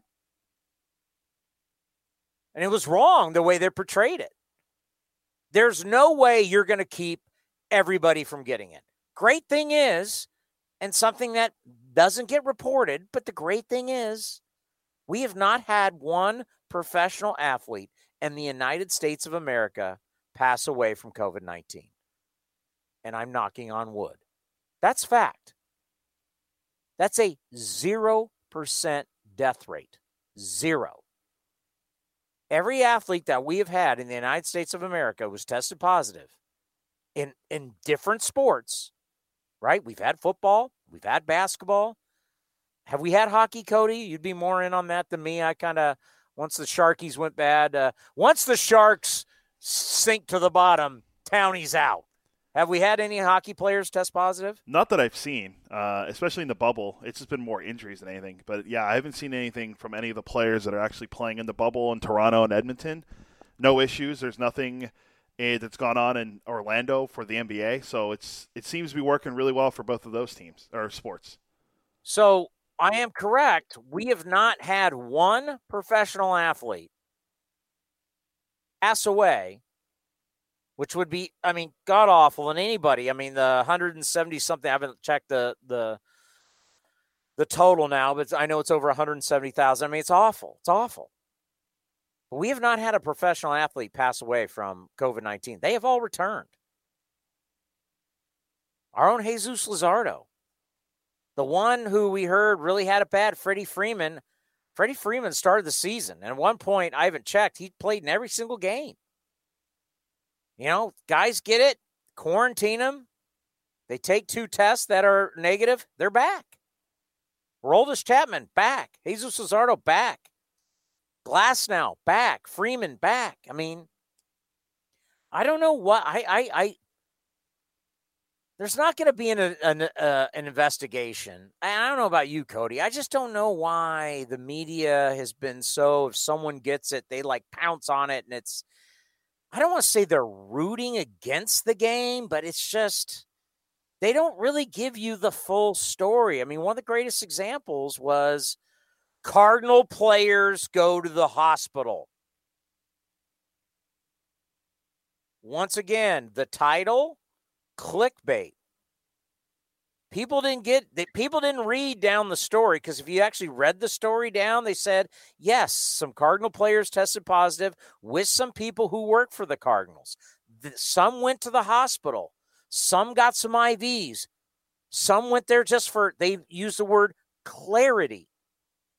And then they were all sent home. But that's not what the story was to the media. The media was Cardinals. Oh my God, they're at the hospital. They didn't tell you that they all went home that day. No one stayed overnight. No one was on a ventilator. And as I've tried to be consistent on this show, if you have a positive test, tell, tell me what the symptoms are. Well, they don't tell you that. They just want to tell you it's a positive test. Oh my God. That's what that that story was so reckless about the Cardinals and the hospital. You know, it was like they were trying to scare every but they didn't tell you the fine details was that within X amount of time they were all sent home. Go home. But that's not what the that's not what the title of the uh, of the article said, and the first part of the article. Remember that, Cody? And we covered that, and I'm glad we did because there are people out there going, "Oh my God, Cardinals are going to the hospital." They they they didn't read the fine print. Yeah, it was an issue, and now we're seeing the the Subway Series postponed between the Mets and and Yankees. Because uh, one pitcher and one employee, right? Yeah, that's what it was. By the way, I'm and gonna, then I'm like, why do we have the alternate site then? That's that's been my thing the whole time is we have these alternate sites, but they're not like the Marlins were decimated, and yeah, they were calling guys up. But a lot of their guys are, you know, I think they're starting to come back and they're promoting the prospects. But it, I just don't understand why they're not using the players from the site. But uh, I'm going to call Garrett Anderson. By the way, the guy that the guy that tested positive for the Mets didn't he test positive a while back? That I was reading. it wasn't to, like he just tested positive. I'd have to double check. Oh, that's weird. Said he didn't answer. Interesting. Do you have his lifetime number against the A's? Yeah, they're on. Uh, they're on, it's on the rundown there. I think he hit like 325 with 25 I homers. Mean, it seemed like every game yeah, at 287, Garrett Anderson is going to join us, World Series champion, MVP of the All Star game and All Star. Man, he wore the A's out. 318, 25 home runs, 150 RBIs. Garrett, how you doing? It's Chris Townsend with the Oakland A's. I'm good. How you doing? We're doing well. We're actually going over your numbers, uh, your career against the A's. Boy, you loved facing the Oakland Athletics. You had some great career numbers against the A's. Yeah, I did all right. you know, that was always a fun time because, you know, you think about your career when, you know, you guys had such great success under Mike Scioscia, and, and then you looked at the A. What great battles you had with the Oakland A's. Yeah, one thing I remember, we just had a bunch of one run games. Either they won or we won by one run. You know, and I think about your time with the Angels and what a special period that was, you know, because uh, you started when it was the California Angels, and, and then you guys really started to get rolling. And I think about that run that you guys had in 02 where the Angels and the Giants were the first two teams ever to be in the World Series, where both teams were a wild card team, and you guys prevailed. Take us through that time because it was a really special time in Angels history. Oh, well, I mean, it was the first. It was the first run. I mean, it, and that's what made it really special. I mean, the fans showed up. The fans are crazy. I mean, they they were never like that even after all the other playoff appearances after 02. So it was a great run. I mean, I just it was just something that I'll always remember. Um, there's so many. Everybody stepped up during the playoffs. uh, during that whole playoff run in 02. And uh, that's what really made it special is that we all contributed. Well, and it makes me think about what we're going to have this year. Now, we've seen wild card teams go on and win the World Series and be very competitive in the postseason. But Garrett, now we're now talking 16 teams. This is like a, a true, almost like a football type tournament that will lead to the World Series. What it, what are you thinking about now when you think about 16 teams making the postseason? I'm kind of iffy about it because you know the the season is a grind, and uh, when you start teetering on letting teams in that probably didn't have that really great of a year, it kind of takes away from what the really good teams did. But on the other side of it, I know why they're doing it to create interest in the fans around the league. So I get that, and you know you definitely want to have the fans. Uh, you know, all in when it comes to the playoffs. So I, I understand both sides of it you know, we've talked about in a 60 game season, there's going to be guys that get out to a hot start. There's going to be guys who don't get out to a hot start. But to me, the numbers aren't going to really matter the way they normally do. Uh, to me, it's about when you get to the postseason, are you firing on all cylinders? That's going to be the thing. Is you got this sprint to get there, but then Garrett, what's it going to be like when you get there? Because it's all about who's going to be peaking at the right time.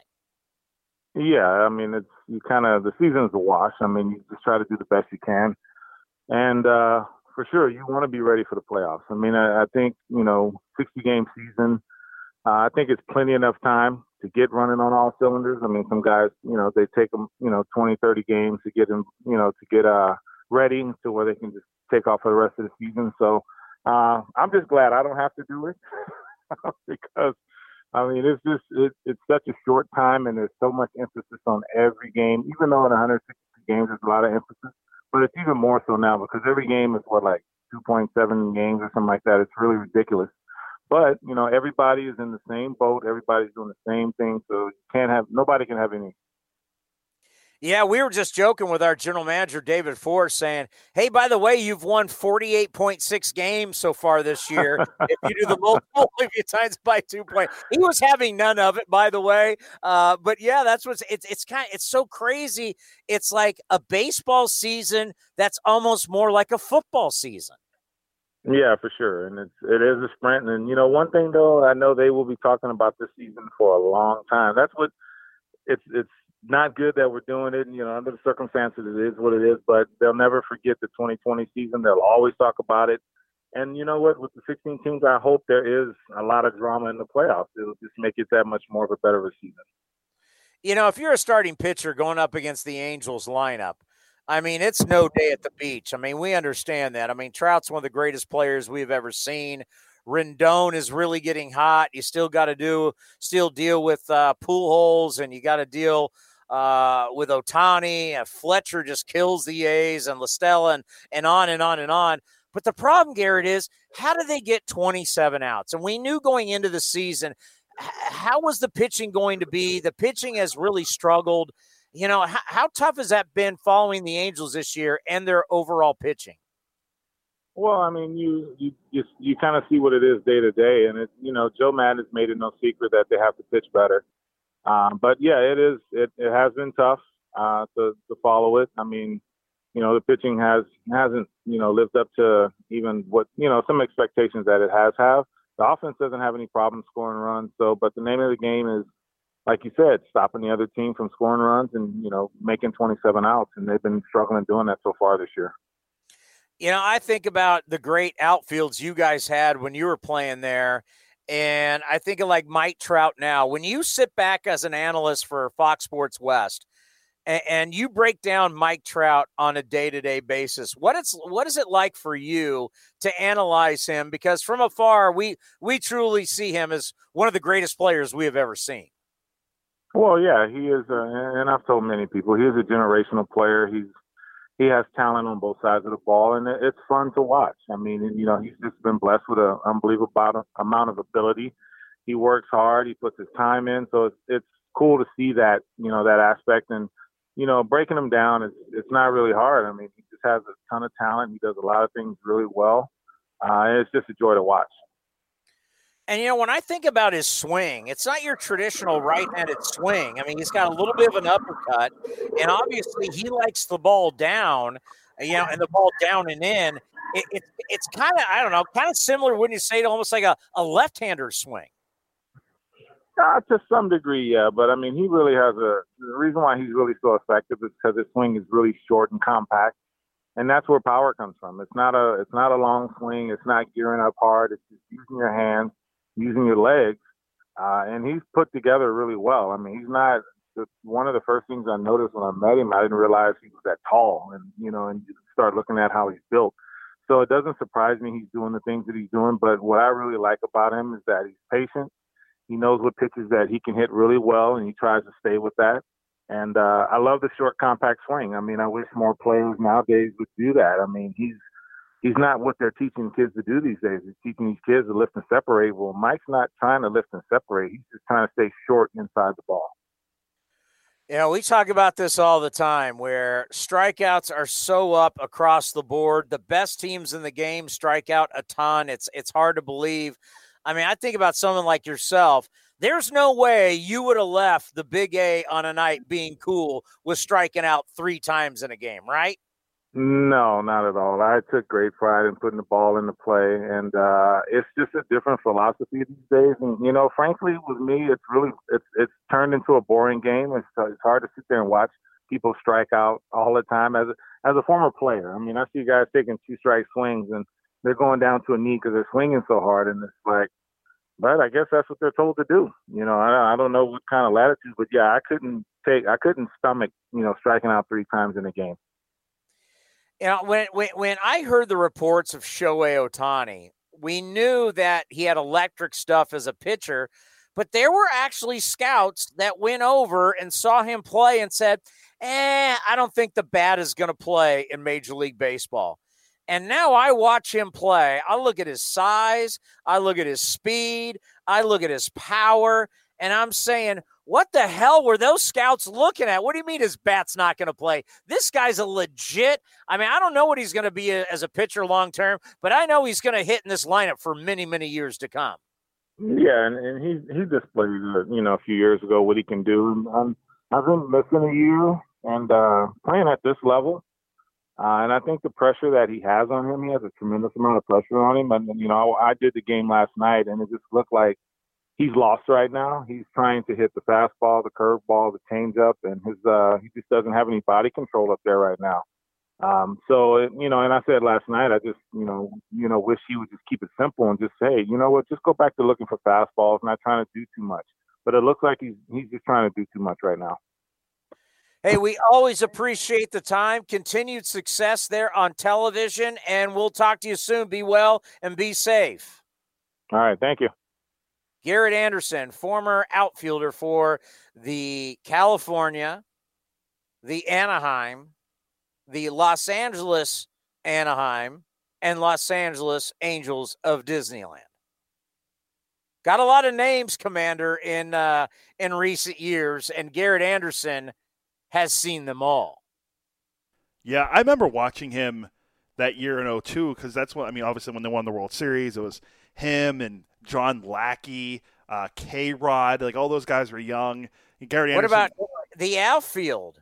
Oh, Erstad, Sockeye Salmon, Tim Salmon, and Erstad, and uh, uh, who was the other outfield? And oh, and Anderson, and then third base Troy Glaus. and shortstop uh-huh. was Eckstein. Uh, second base was. Um, why am I drawing a blank on it? I want to say Scott Spiezio, but it's not right. And no, then, he uh, he played first. Yeah. Okay. So there it is, and then and then the pitching staff. You know, the catcher was was it wasn't Bengie? Was it? It was Bengie Molina. Yeah. So that Spiezio played first. Uh, Adam Kennedy was the second base. There you go. See, I knew it was a guy like Ex, uh, David Eckstein that that who was the DH? I don't remember who the DH was. Uh, let's see. I'm pulling up the 2002 Anaheim Angels right now. The outfield was oh, Garrett Anderson played left. Tim Salmon played right. Darin Erstad, the punter for the Nebraska Cornhuskers, was the was the center fielder. And Glaus played third. Eckstein short. Uh, Kennedy played second. Spiezio was first base. God, it was the DH. Expos legend Brad Fullmer. Ah, Brad Fullmer. Uh, Chone Figgins was on that team. He was only 24. Chone was on that team? Yeah, he was only uh, 24. Their pitching staff that year, their top five starters were Ramon Ortiz, Jarrod Washburn, uh, Kevin Appier, Aaron Sele, and John Lackey. That's rookie John Lackey. Former A Kevin Appier and Royals great Kevin Appier. Yeah, Jarrod Washburn, 18. He had 18 wins that year, a good ERA. I don't know where he finished in the Cy Young voting. I'm sure someone probably won 20 something games that year and he didn't win. But um, oh, wait, didn't Zito win in 2002? So Zito would have been the Cy Young. He finished uh, fourth in Cy Young that year. Jarrod. Can Washburn you name the closer for that team? Oh, Troy Percival. Yeah. Well, you probably have the Well, list up. Now. No, I, I knew that before because K Rod was the guy that was setting up games for him in the in the playoffs in the World Series. And You know who else was on that team? Uh, well, I closed the list, so now um, I haven't looked. Who's one of your favorite names in the game? My favorite names in the game. Uh huh. Um, to think about that now. You drool over this guy. Oh, I just saw Mickey Callaway. Mickey Callaway was on that team, if I uh, am correct. He was. He was. Let's see. I have it right here. Mickey Callaway appeared in six. He had six starts. He was two and one with a four one nine ERA. Uh, Oh, huge part. He was a huge part of that ball club. He started 30. He had 34 innings. He only struck out 23 guys. I, uh, I don't know if that plays in today's game. Don't know if that plays in today's How many game. saves did uh, Percival have that year? He had 40. He was one of those guys when he came in. He was he was blowing some serious ched. Yeah, well, let's see. He had, he had a he had 358 career saves. So I mean, he was a pretty good closer for most of his career. Yeah. he, where did he go out? He went to Detroit after, and then he played for Tam- and then he played for the Rays in St. Louis. Interesting. John Lackey was a rookie and he started game seven. Wow. Yeah, that that wasn't that, How old, how old was he in 02? 23. So not that old. 23 years old and you're starting game seven. I'm trying to think if there's a guy, who we can think of a guy that was that might have been younger that started a bigger game. Uh, what's his name with the Marlins? Oh, Josh Beckett. How old was Josh Beckett when he started game six at Yankee Stadium See, 2003. and threw a complete game shutout? See, uh, Was it a shutout? It was a shutout, right? um, I think it was a shutout. I think It was a complete game. Beckett was 23 also. All right, there you go. Well, that staff they had that year. Now we're now we're going down a rabbit hole. That that Marlins team that year: Carl Pavano, Brad Penny, Mark. I'll Redmond. give you another one. 1985, Bret Saberhagen with the Royals. Game seven. How old was he? Uh, let's see, 1985 Royals. Taking down the Cardinals. Saberhagen that year was 21. Oh, You know, was you know don't, don't don't doubt my knowledge. You try and doubt my knowledge. that was a Don't young doubt my knowledge. that was a young staff overall. All their guys were 28 or younger, including our good friend Mark Gubicza, who was only 22. Gooby? He was 22. Bud Black was the starter in that rotation. The great Bud Black. Yeah, you've had some young pitchers step up in postseason play, and uh, Saberhagen, Josh Beckett. That was it. Was was was the Beckett game game six? It was. Did, did he throw the? Com- it was a complete game, but was it a complete game shutout? I'm pulling up the the thing right now. Baseball Reference. It that was, was that was Trader Jack. That was Jack McKeon going all in, going. Why save the kid for game seven? Three days rest, throw him game six. nine innings, five hits, no runs, two walks, nine strikeouts through 107 pitches. I mean, is that at Yankee Stadium? Against you know who he faced? Andy Pettitte and Mariano Rivera pitched in that game as well. Yeah, because Clemens pitched back at what we would know back then as Joe Robbie Stadium, now Hard Rock, where only the Dolphins and the Miami Hurricanes play. That was an incredible effort, by the way, Josh Beckett. That was pretty, uh, pretty incredible. Um, you know, a guy that you got to look out for right now, Anthony Rendon. Was- Anthony Rendon is uh, quietly turning it around. I mean, the bottom line is the Angels stink. So this should be a series where the Athletics, in theory, should absolutely roll the Angels because their pitching is just it's it's terrible. And we told you this a long time ago, but this is who you have to look out for.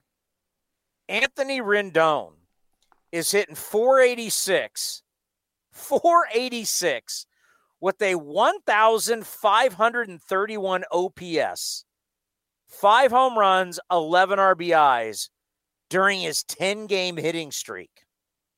You got to remember the previous 12 games, he was hitting a buck 03. He's now hitting 486 with a 1500 OPS in the last 10 games. Let me ask you the question Is that any good? Still think he's overpaid.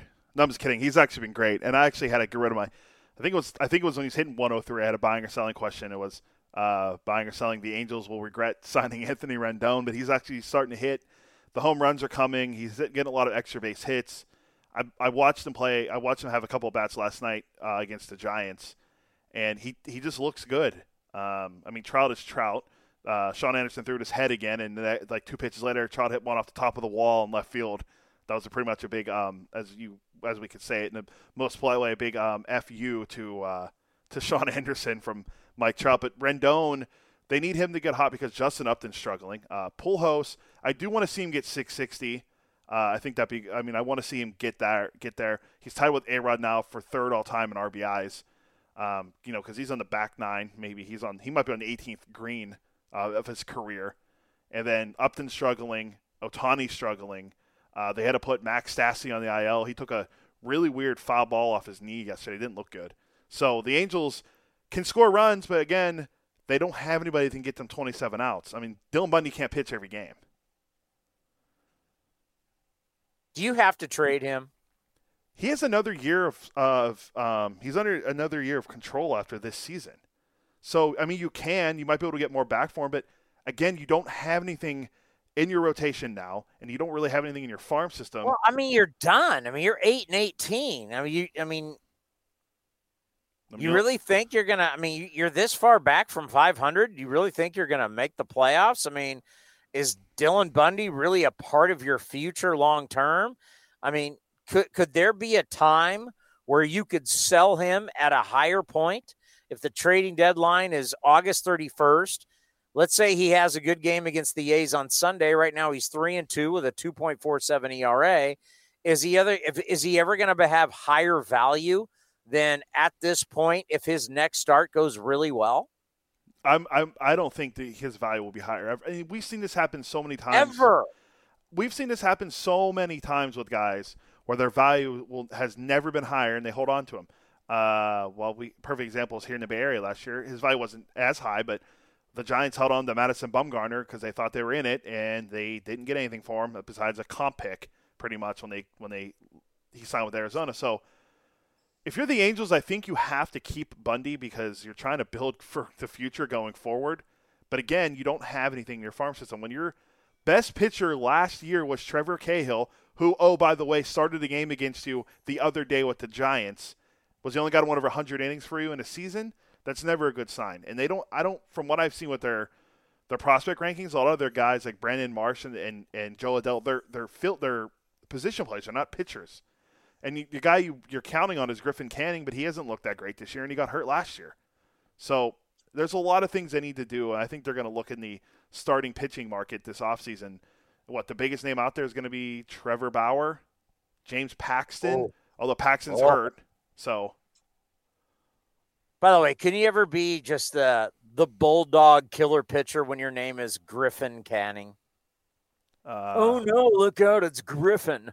Griffin's on the mound today. It's Wednesday because Griffin's on the mound. You can't be tough when your name's Griffin. first or last, I'm sorry. first or last, or just I'm never I'm never saying the bulldog. There's only one guy that had the uh I would say the odd name and was a great bulldog, and that would be Orel Hershiser. I'm not afraid of Griffin Canning. Uh, I, I like his stuff, and I like because he's still young, but Uh, I see. I see where you're going there because I was I was wondering if you're talking about first name or last name with Griffin because uh, AJ Griffin was pretty good for the A's in 2012, but that was his last name. So I get I get where you're coming from. Um, the Angels are in tough times right now.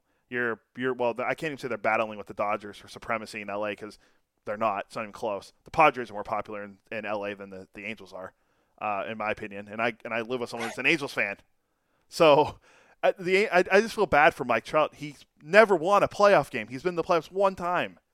That's, that's just that's just a bummer. He's what he's entering. He's in his tenth season and make the playoffs once.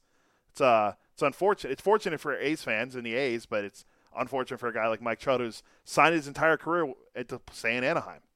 Well, he's face of the franchise, and it's uh, going to make about 435 million. I think Mike Trout's going to be okay, playoffs or no playoffs. Coming up next, why your favorite team will never win the World Series? Come on, Cody. We can't do that next, right here on A's Cast Live. Now back to A's Cast Live. Here's Chris Townsend. We got the A's and the Halos coming your way right here on A's Cast and the A's Radio Network coming up here in just a little bit. 545 will be A's Total Access. First pitch, Cody is what, 640? We're going to have Andrew Heaney up against Mike Fiers. 640, that's correct. Love it. Bring on the Halos. For now, the last time. you sent me this, uh, and by the way, we'll have Buying or Selling coming up here in just a little bit. You sent me this article. Or did I send you the article? I think we'd send it to each other, but, uh, to be honest. And it's one of those where why your favorite team will never win the World Series. And one of the most ridiculous things is they have to say the Nationals, who just won the World Series. and their excuse is Grandpa Shark. Baby Shark, baby. I mean, the Shark was a big part of what they did, Baby Shark. I mean, we had Kurt Suzuki on. We had Sean Doolittle on. Uh, we had these guys on. We had Chip Hale, and they talked about how the whole baby shark thing. What did Chip Hale tell us that uh, that that they uh, put? What what was his name? Uh, Gerardo Para. Parra. They put him up to pinch hit just so they could play Baby Shark to get the crowd into a game. Yeah, that's. I mean, true. it meant something. Yeah, that was a big deal, and I mean, I, I wonder if it's uh, playing in Japan because that's where I think Parra's playing this year.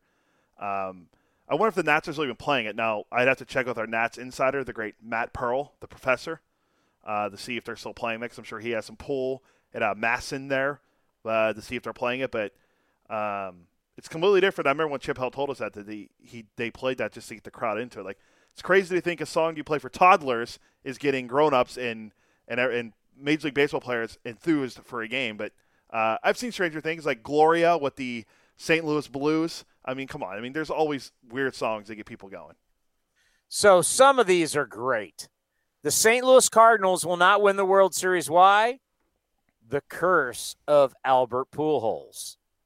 I think that's a crock. I think the greatest thing they did was not sign Albert Pujols because of the albatross he has been on any team that he would have signed with because his numbers stink and he costs too much. The curse of Ronald Acuna Jr.'s miffed manager? Please explain. I'm trying to. I'm reading through this and I'm trying to understand what they're talking about. the curse of Kris Bryant's service time. You know that that's something that I could totally see him if they don't trade him. Him going, you know what, Chicago, I've done everything. Rookie of the year, MVP, World Series champion. I've done what I've needed to do in Chicago. See ya. This whole service time thing, when you manipulate somebody's service time, these players don't forget. And you just wonder is it really, really worth it? You know, was it really worth it to kind of stick it to George Springer? Was it wor- really worth it to do it to Kris Bryant? You know, Billy Beane says, I, I don't do that. And it's, I, yeah, it's smart because it makes the player hate you. Wouldn't you hate your employer if he's doing everything he can to stiff you for money? Oh, absolutely. Wouldn't you? Oh, absolutely, you would. Especially if you're talented and and, and the organization or, or where you work really could use you, and they're and they're keeping you down. Like it's it's so silly. Like that's why Springer was mad. That's why Kris Bryant's mad. That's why you're seeing a lot of stuff. Like I saw yesterday that uh, it was it was one of the Pirates beat writers said it, but like they're past they're like right around the deadline or around the Super Two cutoff thing. Some and that made me think like, is that why they called up Joey Bart now for the for the Giants? You're seeing a lot of these guys getting called up now is because of the being passed the Super. I don't know how that works. I'm not a general manager. I can only read so much. But like when you think about manipulating people's service time, if you're a player, you, are totally to be pissed off when it comes to contract negotiations. Like, remember when you stiffed me three or four or five years ago and cut me off to try to enter free agency? Why would I want to resign with you for something like that? So I, I, I don't think Bryant's coming back. Like to be honest, I think if it was a regular season, he probably gets traded. He probably would have got traded at the deadline. But when now what's going on, the Cubs actually being really, they're actually pretty solid. Uh, I think they're going to hold on to. Although he's hurt right now too, so that doesn't help. How about the White Sox? Why will the White Sox not win the World Series? The curse of Drake LaRoche. You might say to yourself, huh? Adam LaRoche was bringing his teenage son into work. He was homeschooled and they were bringing it, he was bringing him into the clubhouse every single day. And other White Sox players went, dude, really? You're gonna bring your kid every. I mean, it's one thing to bring your son in, you know, X amount of. He was coming to work, eh, and because of that, when they told him stop doing it, if you're Adam, Adam LaRoche retired, he basically said, "If I can't bring my son every day, I'm out." It was super, super bizarre. How about the Boston Red Sox? Why will the Boston Red Sox not win the World Series? Is it the curse of the Bambino? No, they already broke that. It's the curse of the Betts Beano. The new curse, Mookie Betts going to Los Angeles. Oh, how good. How about the Marlins? The curse of Andre Dawson. the fact that Derek Jeter walked in and cleaned house of everybody, including longtime employees and Hall of Famers like Andre Dawson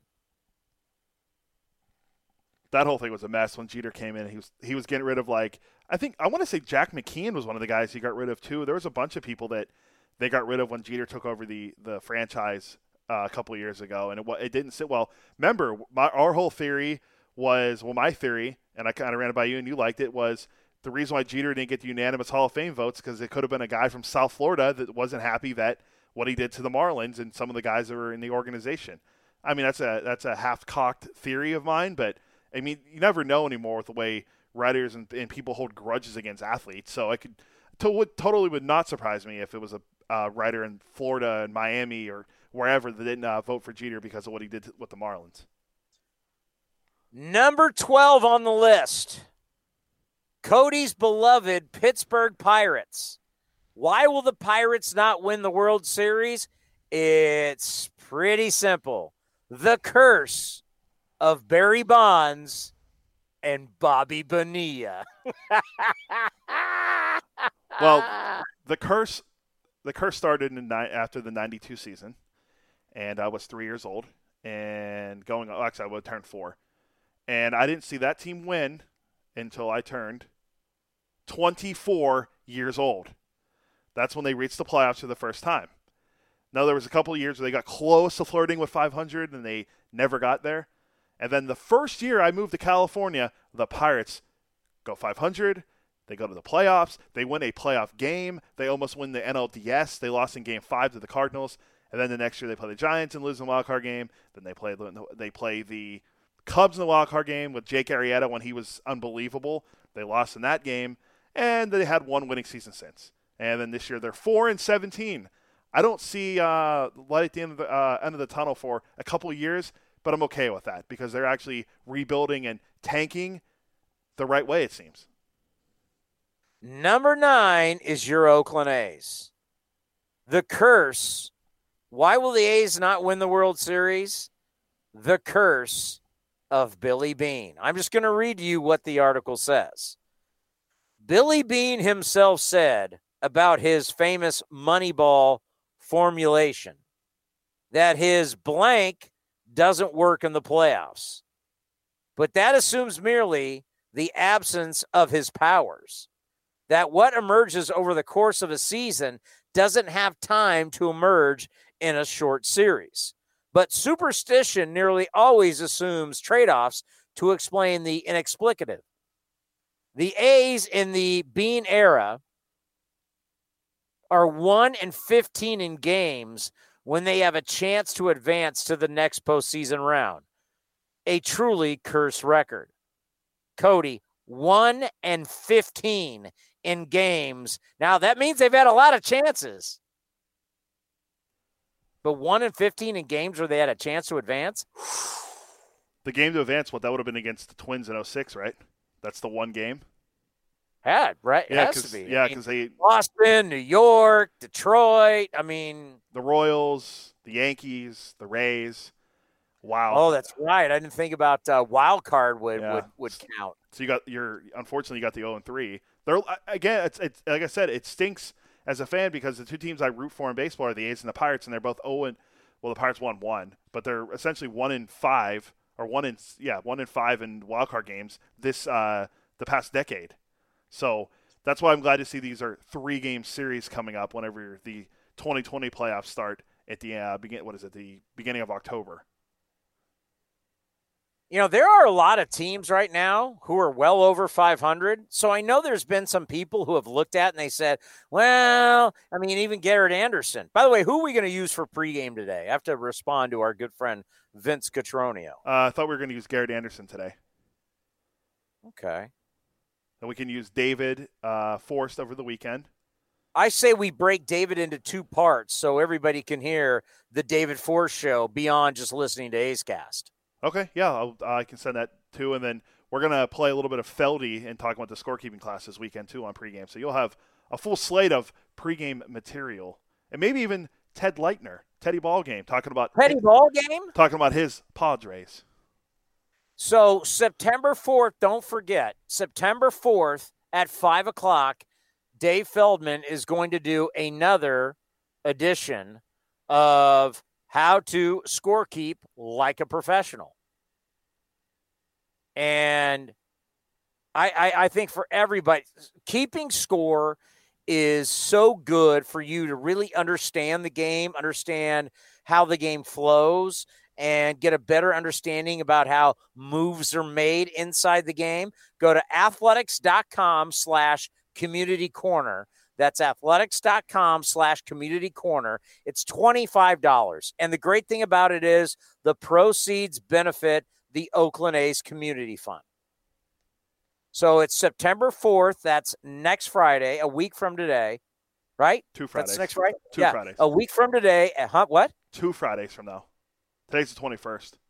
Oh, God, I'm losing track of days. Two Fridays from now, you are correct. September 4th, 5 o'clock. Scorekeeping 101. And I had some really tough questions for him today to put him on the spot.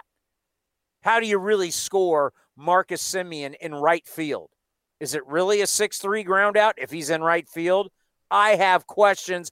I want the answers. You'll get those answers. Scorekeeping 101, Friday, September 4th at 5 o'clock, athletics.com slash community corner. And we'll replay part of Dave Feldman tomorrow uh, on A's Total Access. As the Athletics, by the way, have you, have you been following how well the A's have been at home? I have because it's one of the things I've monitored with along with the uh, the home the record when they hit home runs and the way the pitching staff does when they go five innings. Okay, coming up next, I'm going to tell you how good the A's have been at home. Home sweet home, as Motley Crue once sang. Because home, the collie, has been great to the A's. That and buying or selling is next, right here on A's Cast Live. Some things just go together peanut butter and jelly, cookies and milk, Oakland and Kaiser Permanente. If that last one caught you off guard, it shouldn't, because Kaiser Permanente has been helping keep Oakland healthy since our very beginning. And as the official healthcare partner of the Oakland A's, that won't be changing anytime soon. Whatever you may need, you can trust Kaiser Permanente to help keep you feeling your best. Kaiser Permanente. Thrive. Visit kp.org today. Chevron and its brands are committed to reliably providing fuel to customers, even during an emergency. The safety and health of workers, customers, and the communities where Chevron operates are primary concerns. In Northern California, Chevron and Texaco stations are open for business, supplying quality fuels in a safe manner. COVID 19 is more than a health crisis, it's a financial crisis for many California families. In this moment, you shouldn't have to worry about keeping the lights on. That's why at PG&E, we want you to know about our programs to reduce bills for customers facing economic hardship, that we've suspended all disconnections because of non-payment, and we can help you save money by using less energy. To learn more, visit safetyactioncenter.pge.com. Right now, staying connected is more important than ever, and fast, reliable internet from Xfinity can help. We have plans to fit every budget, with speeds up to a gig all at Xfinity.com. We'll ship you a self install kit on us to make setup quick, safe, and easy. No tech visit required. And our simple digital tools will help you manage your account online. At Xfinity, we're committed to keeping you connected. Find great offers and value today at Xfinity.com. Restrictions apply, actual speeds vary and not guaranteed. Looking to stay up to date on all things A's?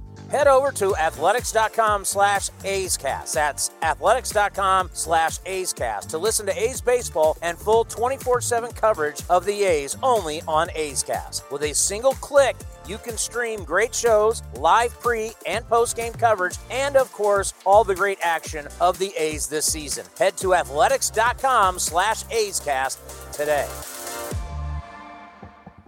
Hi, I'm Kathy Adams, president of the Oakland African American Chamber of Commerce. As the impact of COVID 19 grows, OAACC believes it is important that the African American community hears directly from us in regards to mitigation efforts you may enact it to reduce the risk to your family and loved ones. Recent data reveals African Americans are dying from COVID 19 at disproportionate rates than other groups. Experts cite diabetes, hypertension, heart disease, and lung disease as factors. It is imperative that we institute safeguard measures listed on the OAACC website. We will be conducting virtual forums with African American experts sharing how we must conduct ourselves during this pandemic. OAACC has taken up the mantle to be caretakers for our community. Visit us at oaacc.org. Now back to A's Cast Live. Here's Chris Townsend. All right, before we get to buying or selling, just want to give you some notes on the athletics at home in the Coliseum. The A's have won eight straight home games. The last time they had a longer winning streak at the Coliseum was 2013 when they won 11 straight games. During this eight game home winning streak, the A's have an ERA of 1.78. Is that any good? And even better, the bullpen during this eight game home winning streak has a 0.89 ERA. Once again, the A's have been absolutely dominant at home. And you know who also loves the Coliseum? That would be the guy going tonight, Mike Fiers. Mike Fiers is 8 0 with a 2.87 ERA over his last 15 home starts. Is that what you want to hear, Cody? Is that what you want to hear about your guy going tonight? Uh, you always want to ha- hear the the numbers that your your pit your bet one of your better pitchers pitching at home what his record is because uh, keeping the ball in the ballpark at the Coliseum and means a lot. And he he might have he struggled a little bit to start the year, but he he looked better and he pitches well at the Coliseum, and he always has in his career since he's been with the A's. So you're hoping he gets you know has another build on another positive start, kind of like Sean Manaea, and you you build from there. So uh, those are great numbers for Mike Fiers at home. One more nugget before buying or selling. The A's bullpen has allowed one run or fewer in eight of the last nine games for a 2.24 ERA for the season, which is second lowest to who? Bullpen that would be. Well, What? What? What? Who? Who? I'm trying to think of uh, Cleveland. Nope. Else has a really dominant bullpen this year? It's not the Padres, I'll tell you that. It's not- Nope. Not, the Phillies. Uh, definitely not the Phillies. Yeah, their, their bullpen's their bullpen's Nats bad from last year. definitely not the Phillies. Yeah, I'm drawing. That'd be the Los Angeles Dodgers. Blake Treinen's pitched well for them. all of a sudden, you know, everybody's been talking about how, oh wow, look at the look at the look at the D-backs, look at the Rockies, oh look at the Padres. Dodgers are manhandling that division again.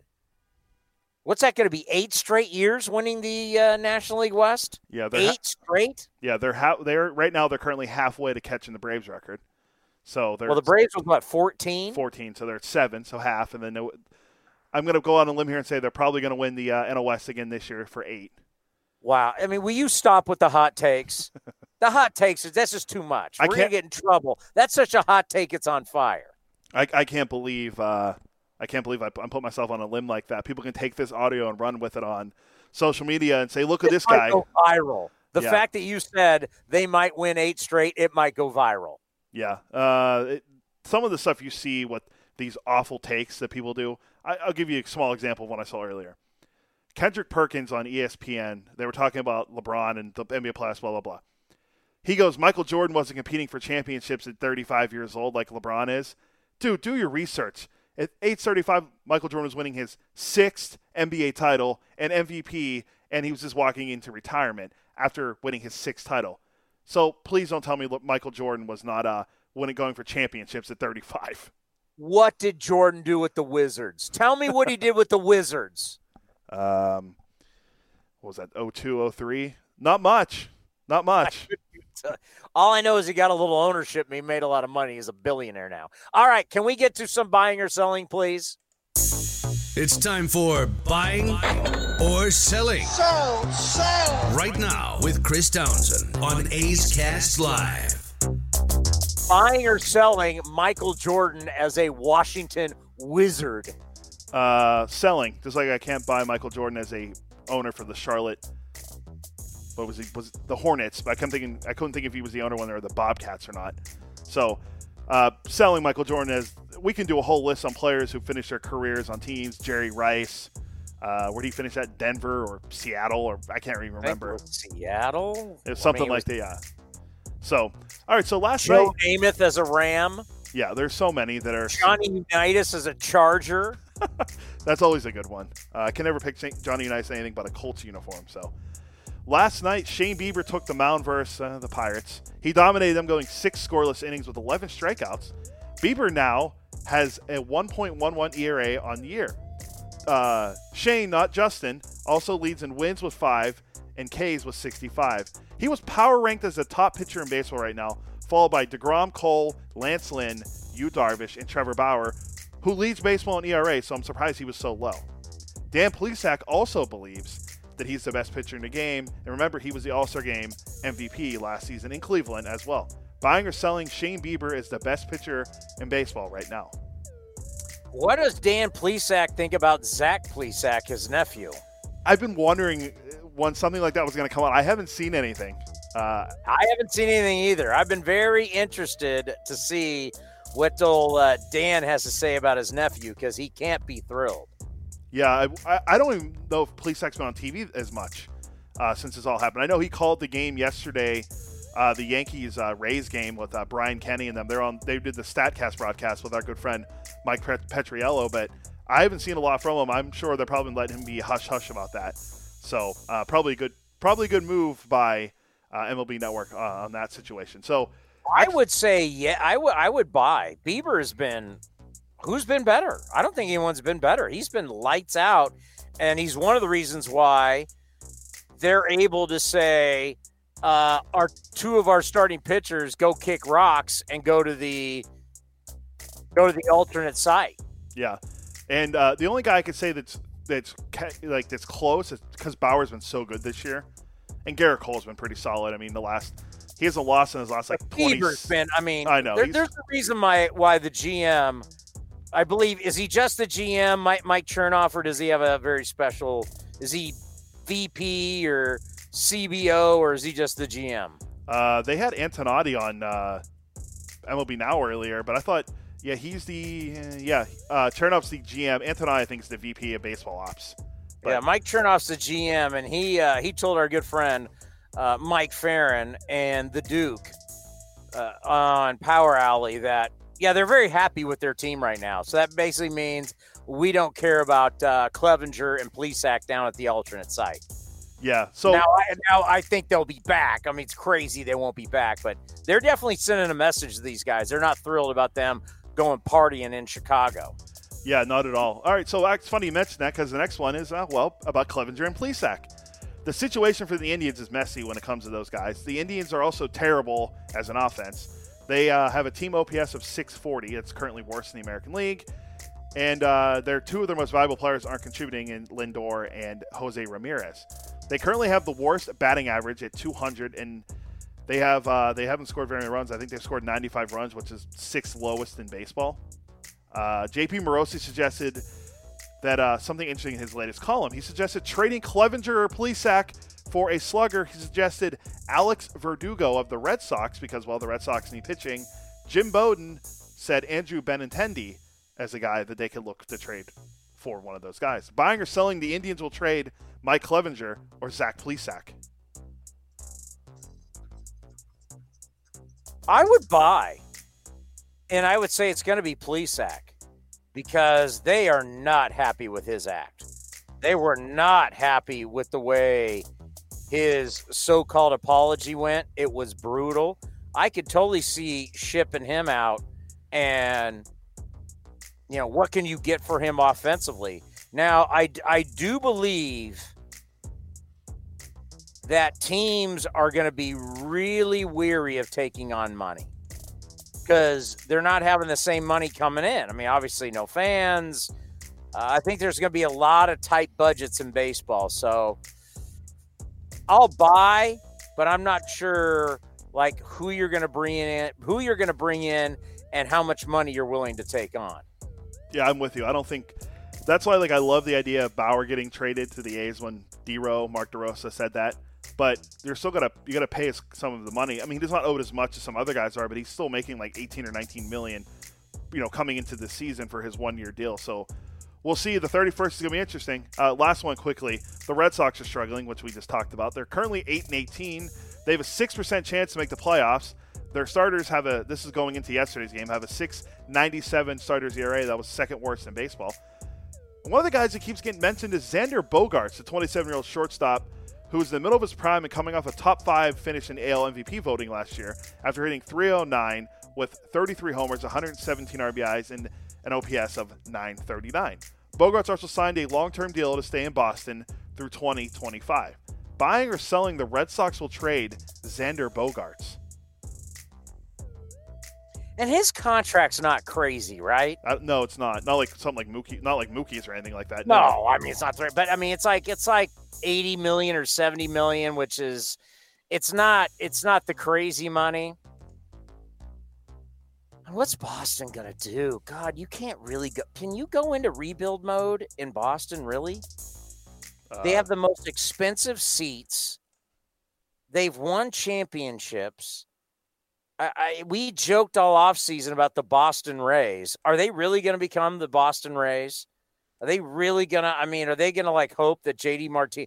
We hope the Gotti opts out. We hope we get rid of everybody. We're gonna just have a bunch of young players. We're gonna get it handed to us every game by the Yankees. Are they really gonna go that route? Yeah. How long does I Bloom? How long does he last going that route? Not long. And I looked it up. Bogart signed it when he signed his deal, six years, one twenty. So he's making twenty million uh, going forward through his age. That's that's, that's pretty that's pretty big loot. I mean, for what guys are getting now, I mean, twenty million. Than I thought he was making. Yeah, I mean, he, he had a good. I mean, he had a great year last year, but uh, I could see them moving him. They need pitching so bad in that system. Yeah, you're going to get Chris Sale back next year, and Eduardo uh, Eduardo Rodriguez, who's not pitching here because of a health or a heart issue that's uh, that's affecting him. But you're hoping but you get those not two guys getting back. Chris Sale until after the start of the season. You'll probably get him before the All Star break. Yeah, so we'll see. But that's it. We got to go. So we got to go. Yeah. What time is it? 527. I, I I'm just getting warmed up.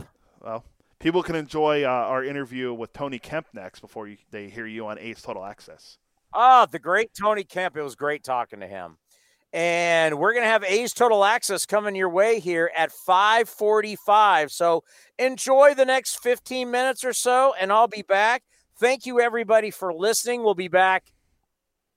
Next, we're off all next week, right? Till next Friday. Yeah, a lot of early uh, day, early games in, in Texas. So we're back next Friday for the Astros. Oh, must be nice for you. You got a whole week off. I still got to work. Uh, no, we'll be doing some uh, A's Unfiltered and Green and Gold history. So we'll be busy next week. We got to update. We want to thank. Oh, go ahead. We got to update that stuff. All right. Want to thank Dave Feldman, the great Ted Leitner, David Forst, and Garrett Anderson. Thank you, everybody, for listening to A's Cast Live. Up next, Tony Kemp, and we'll see you in 15. This has been a presentation of the Oakland Athletics.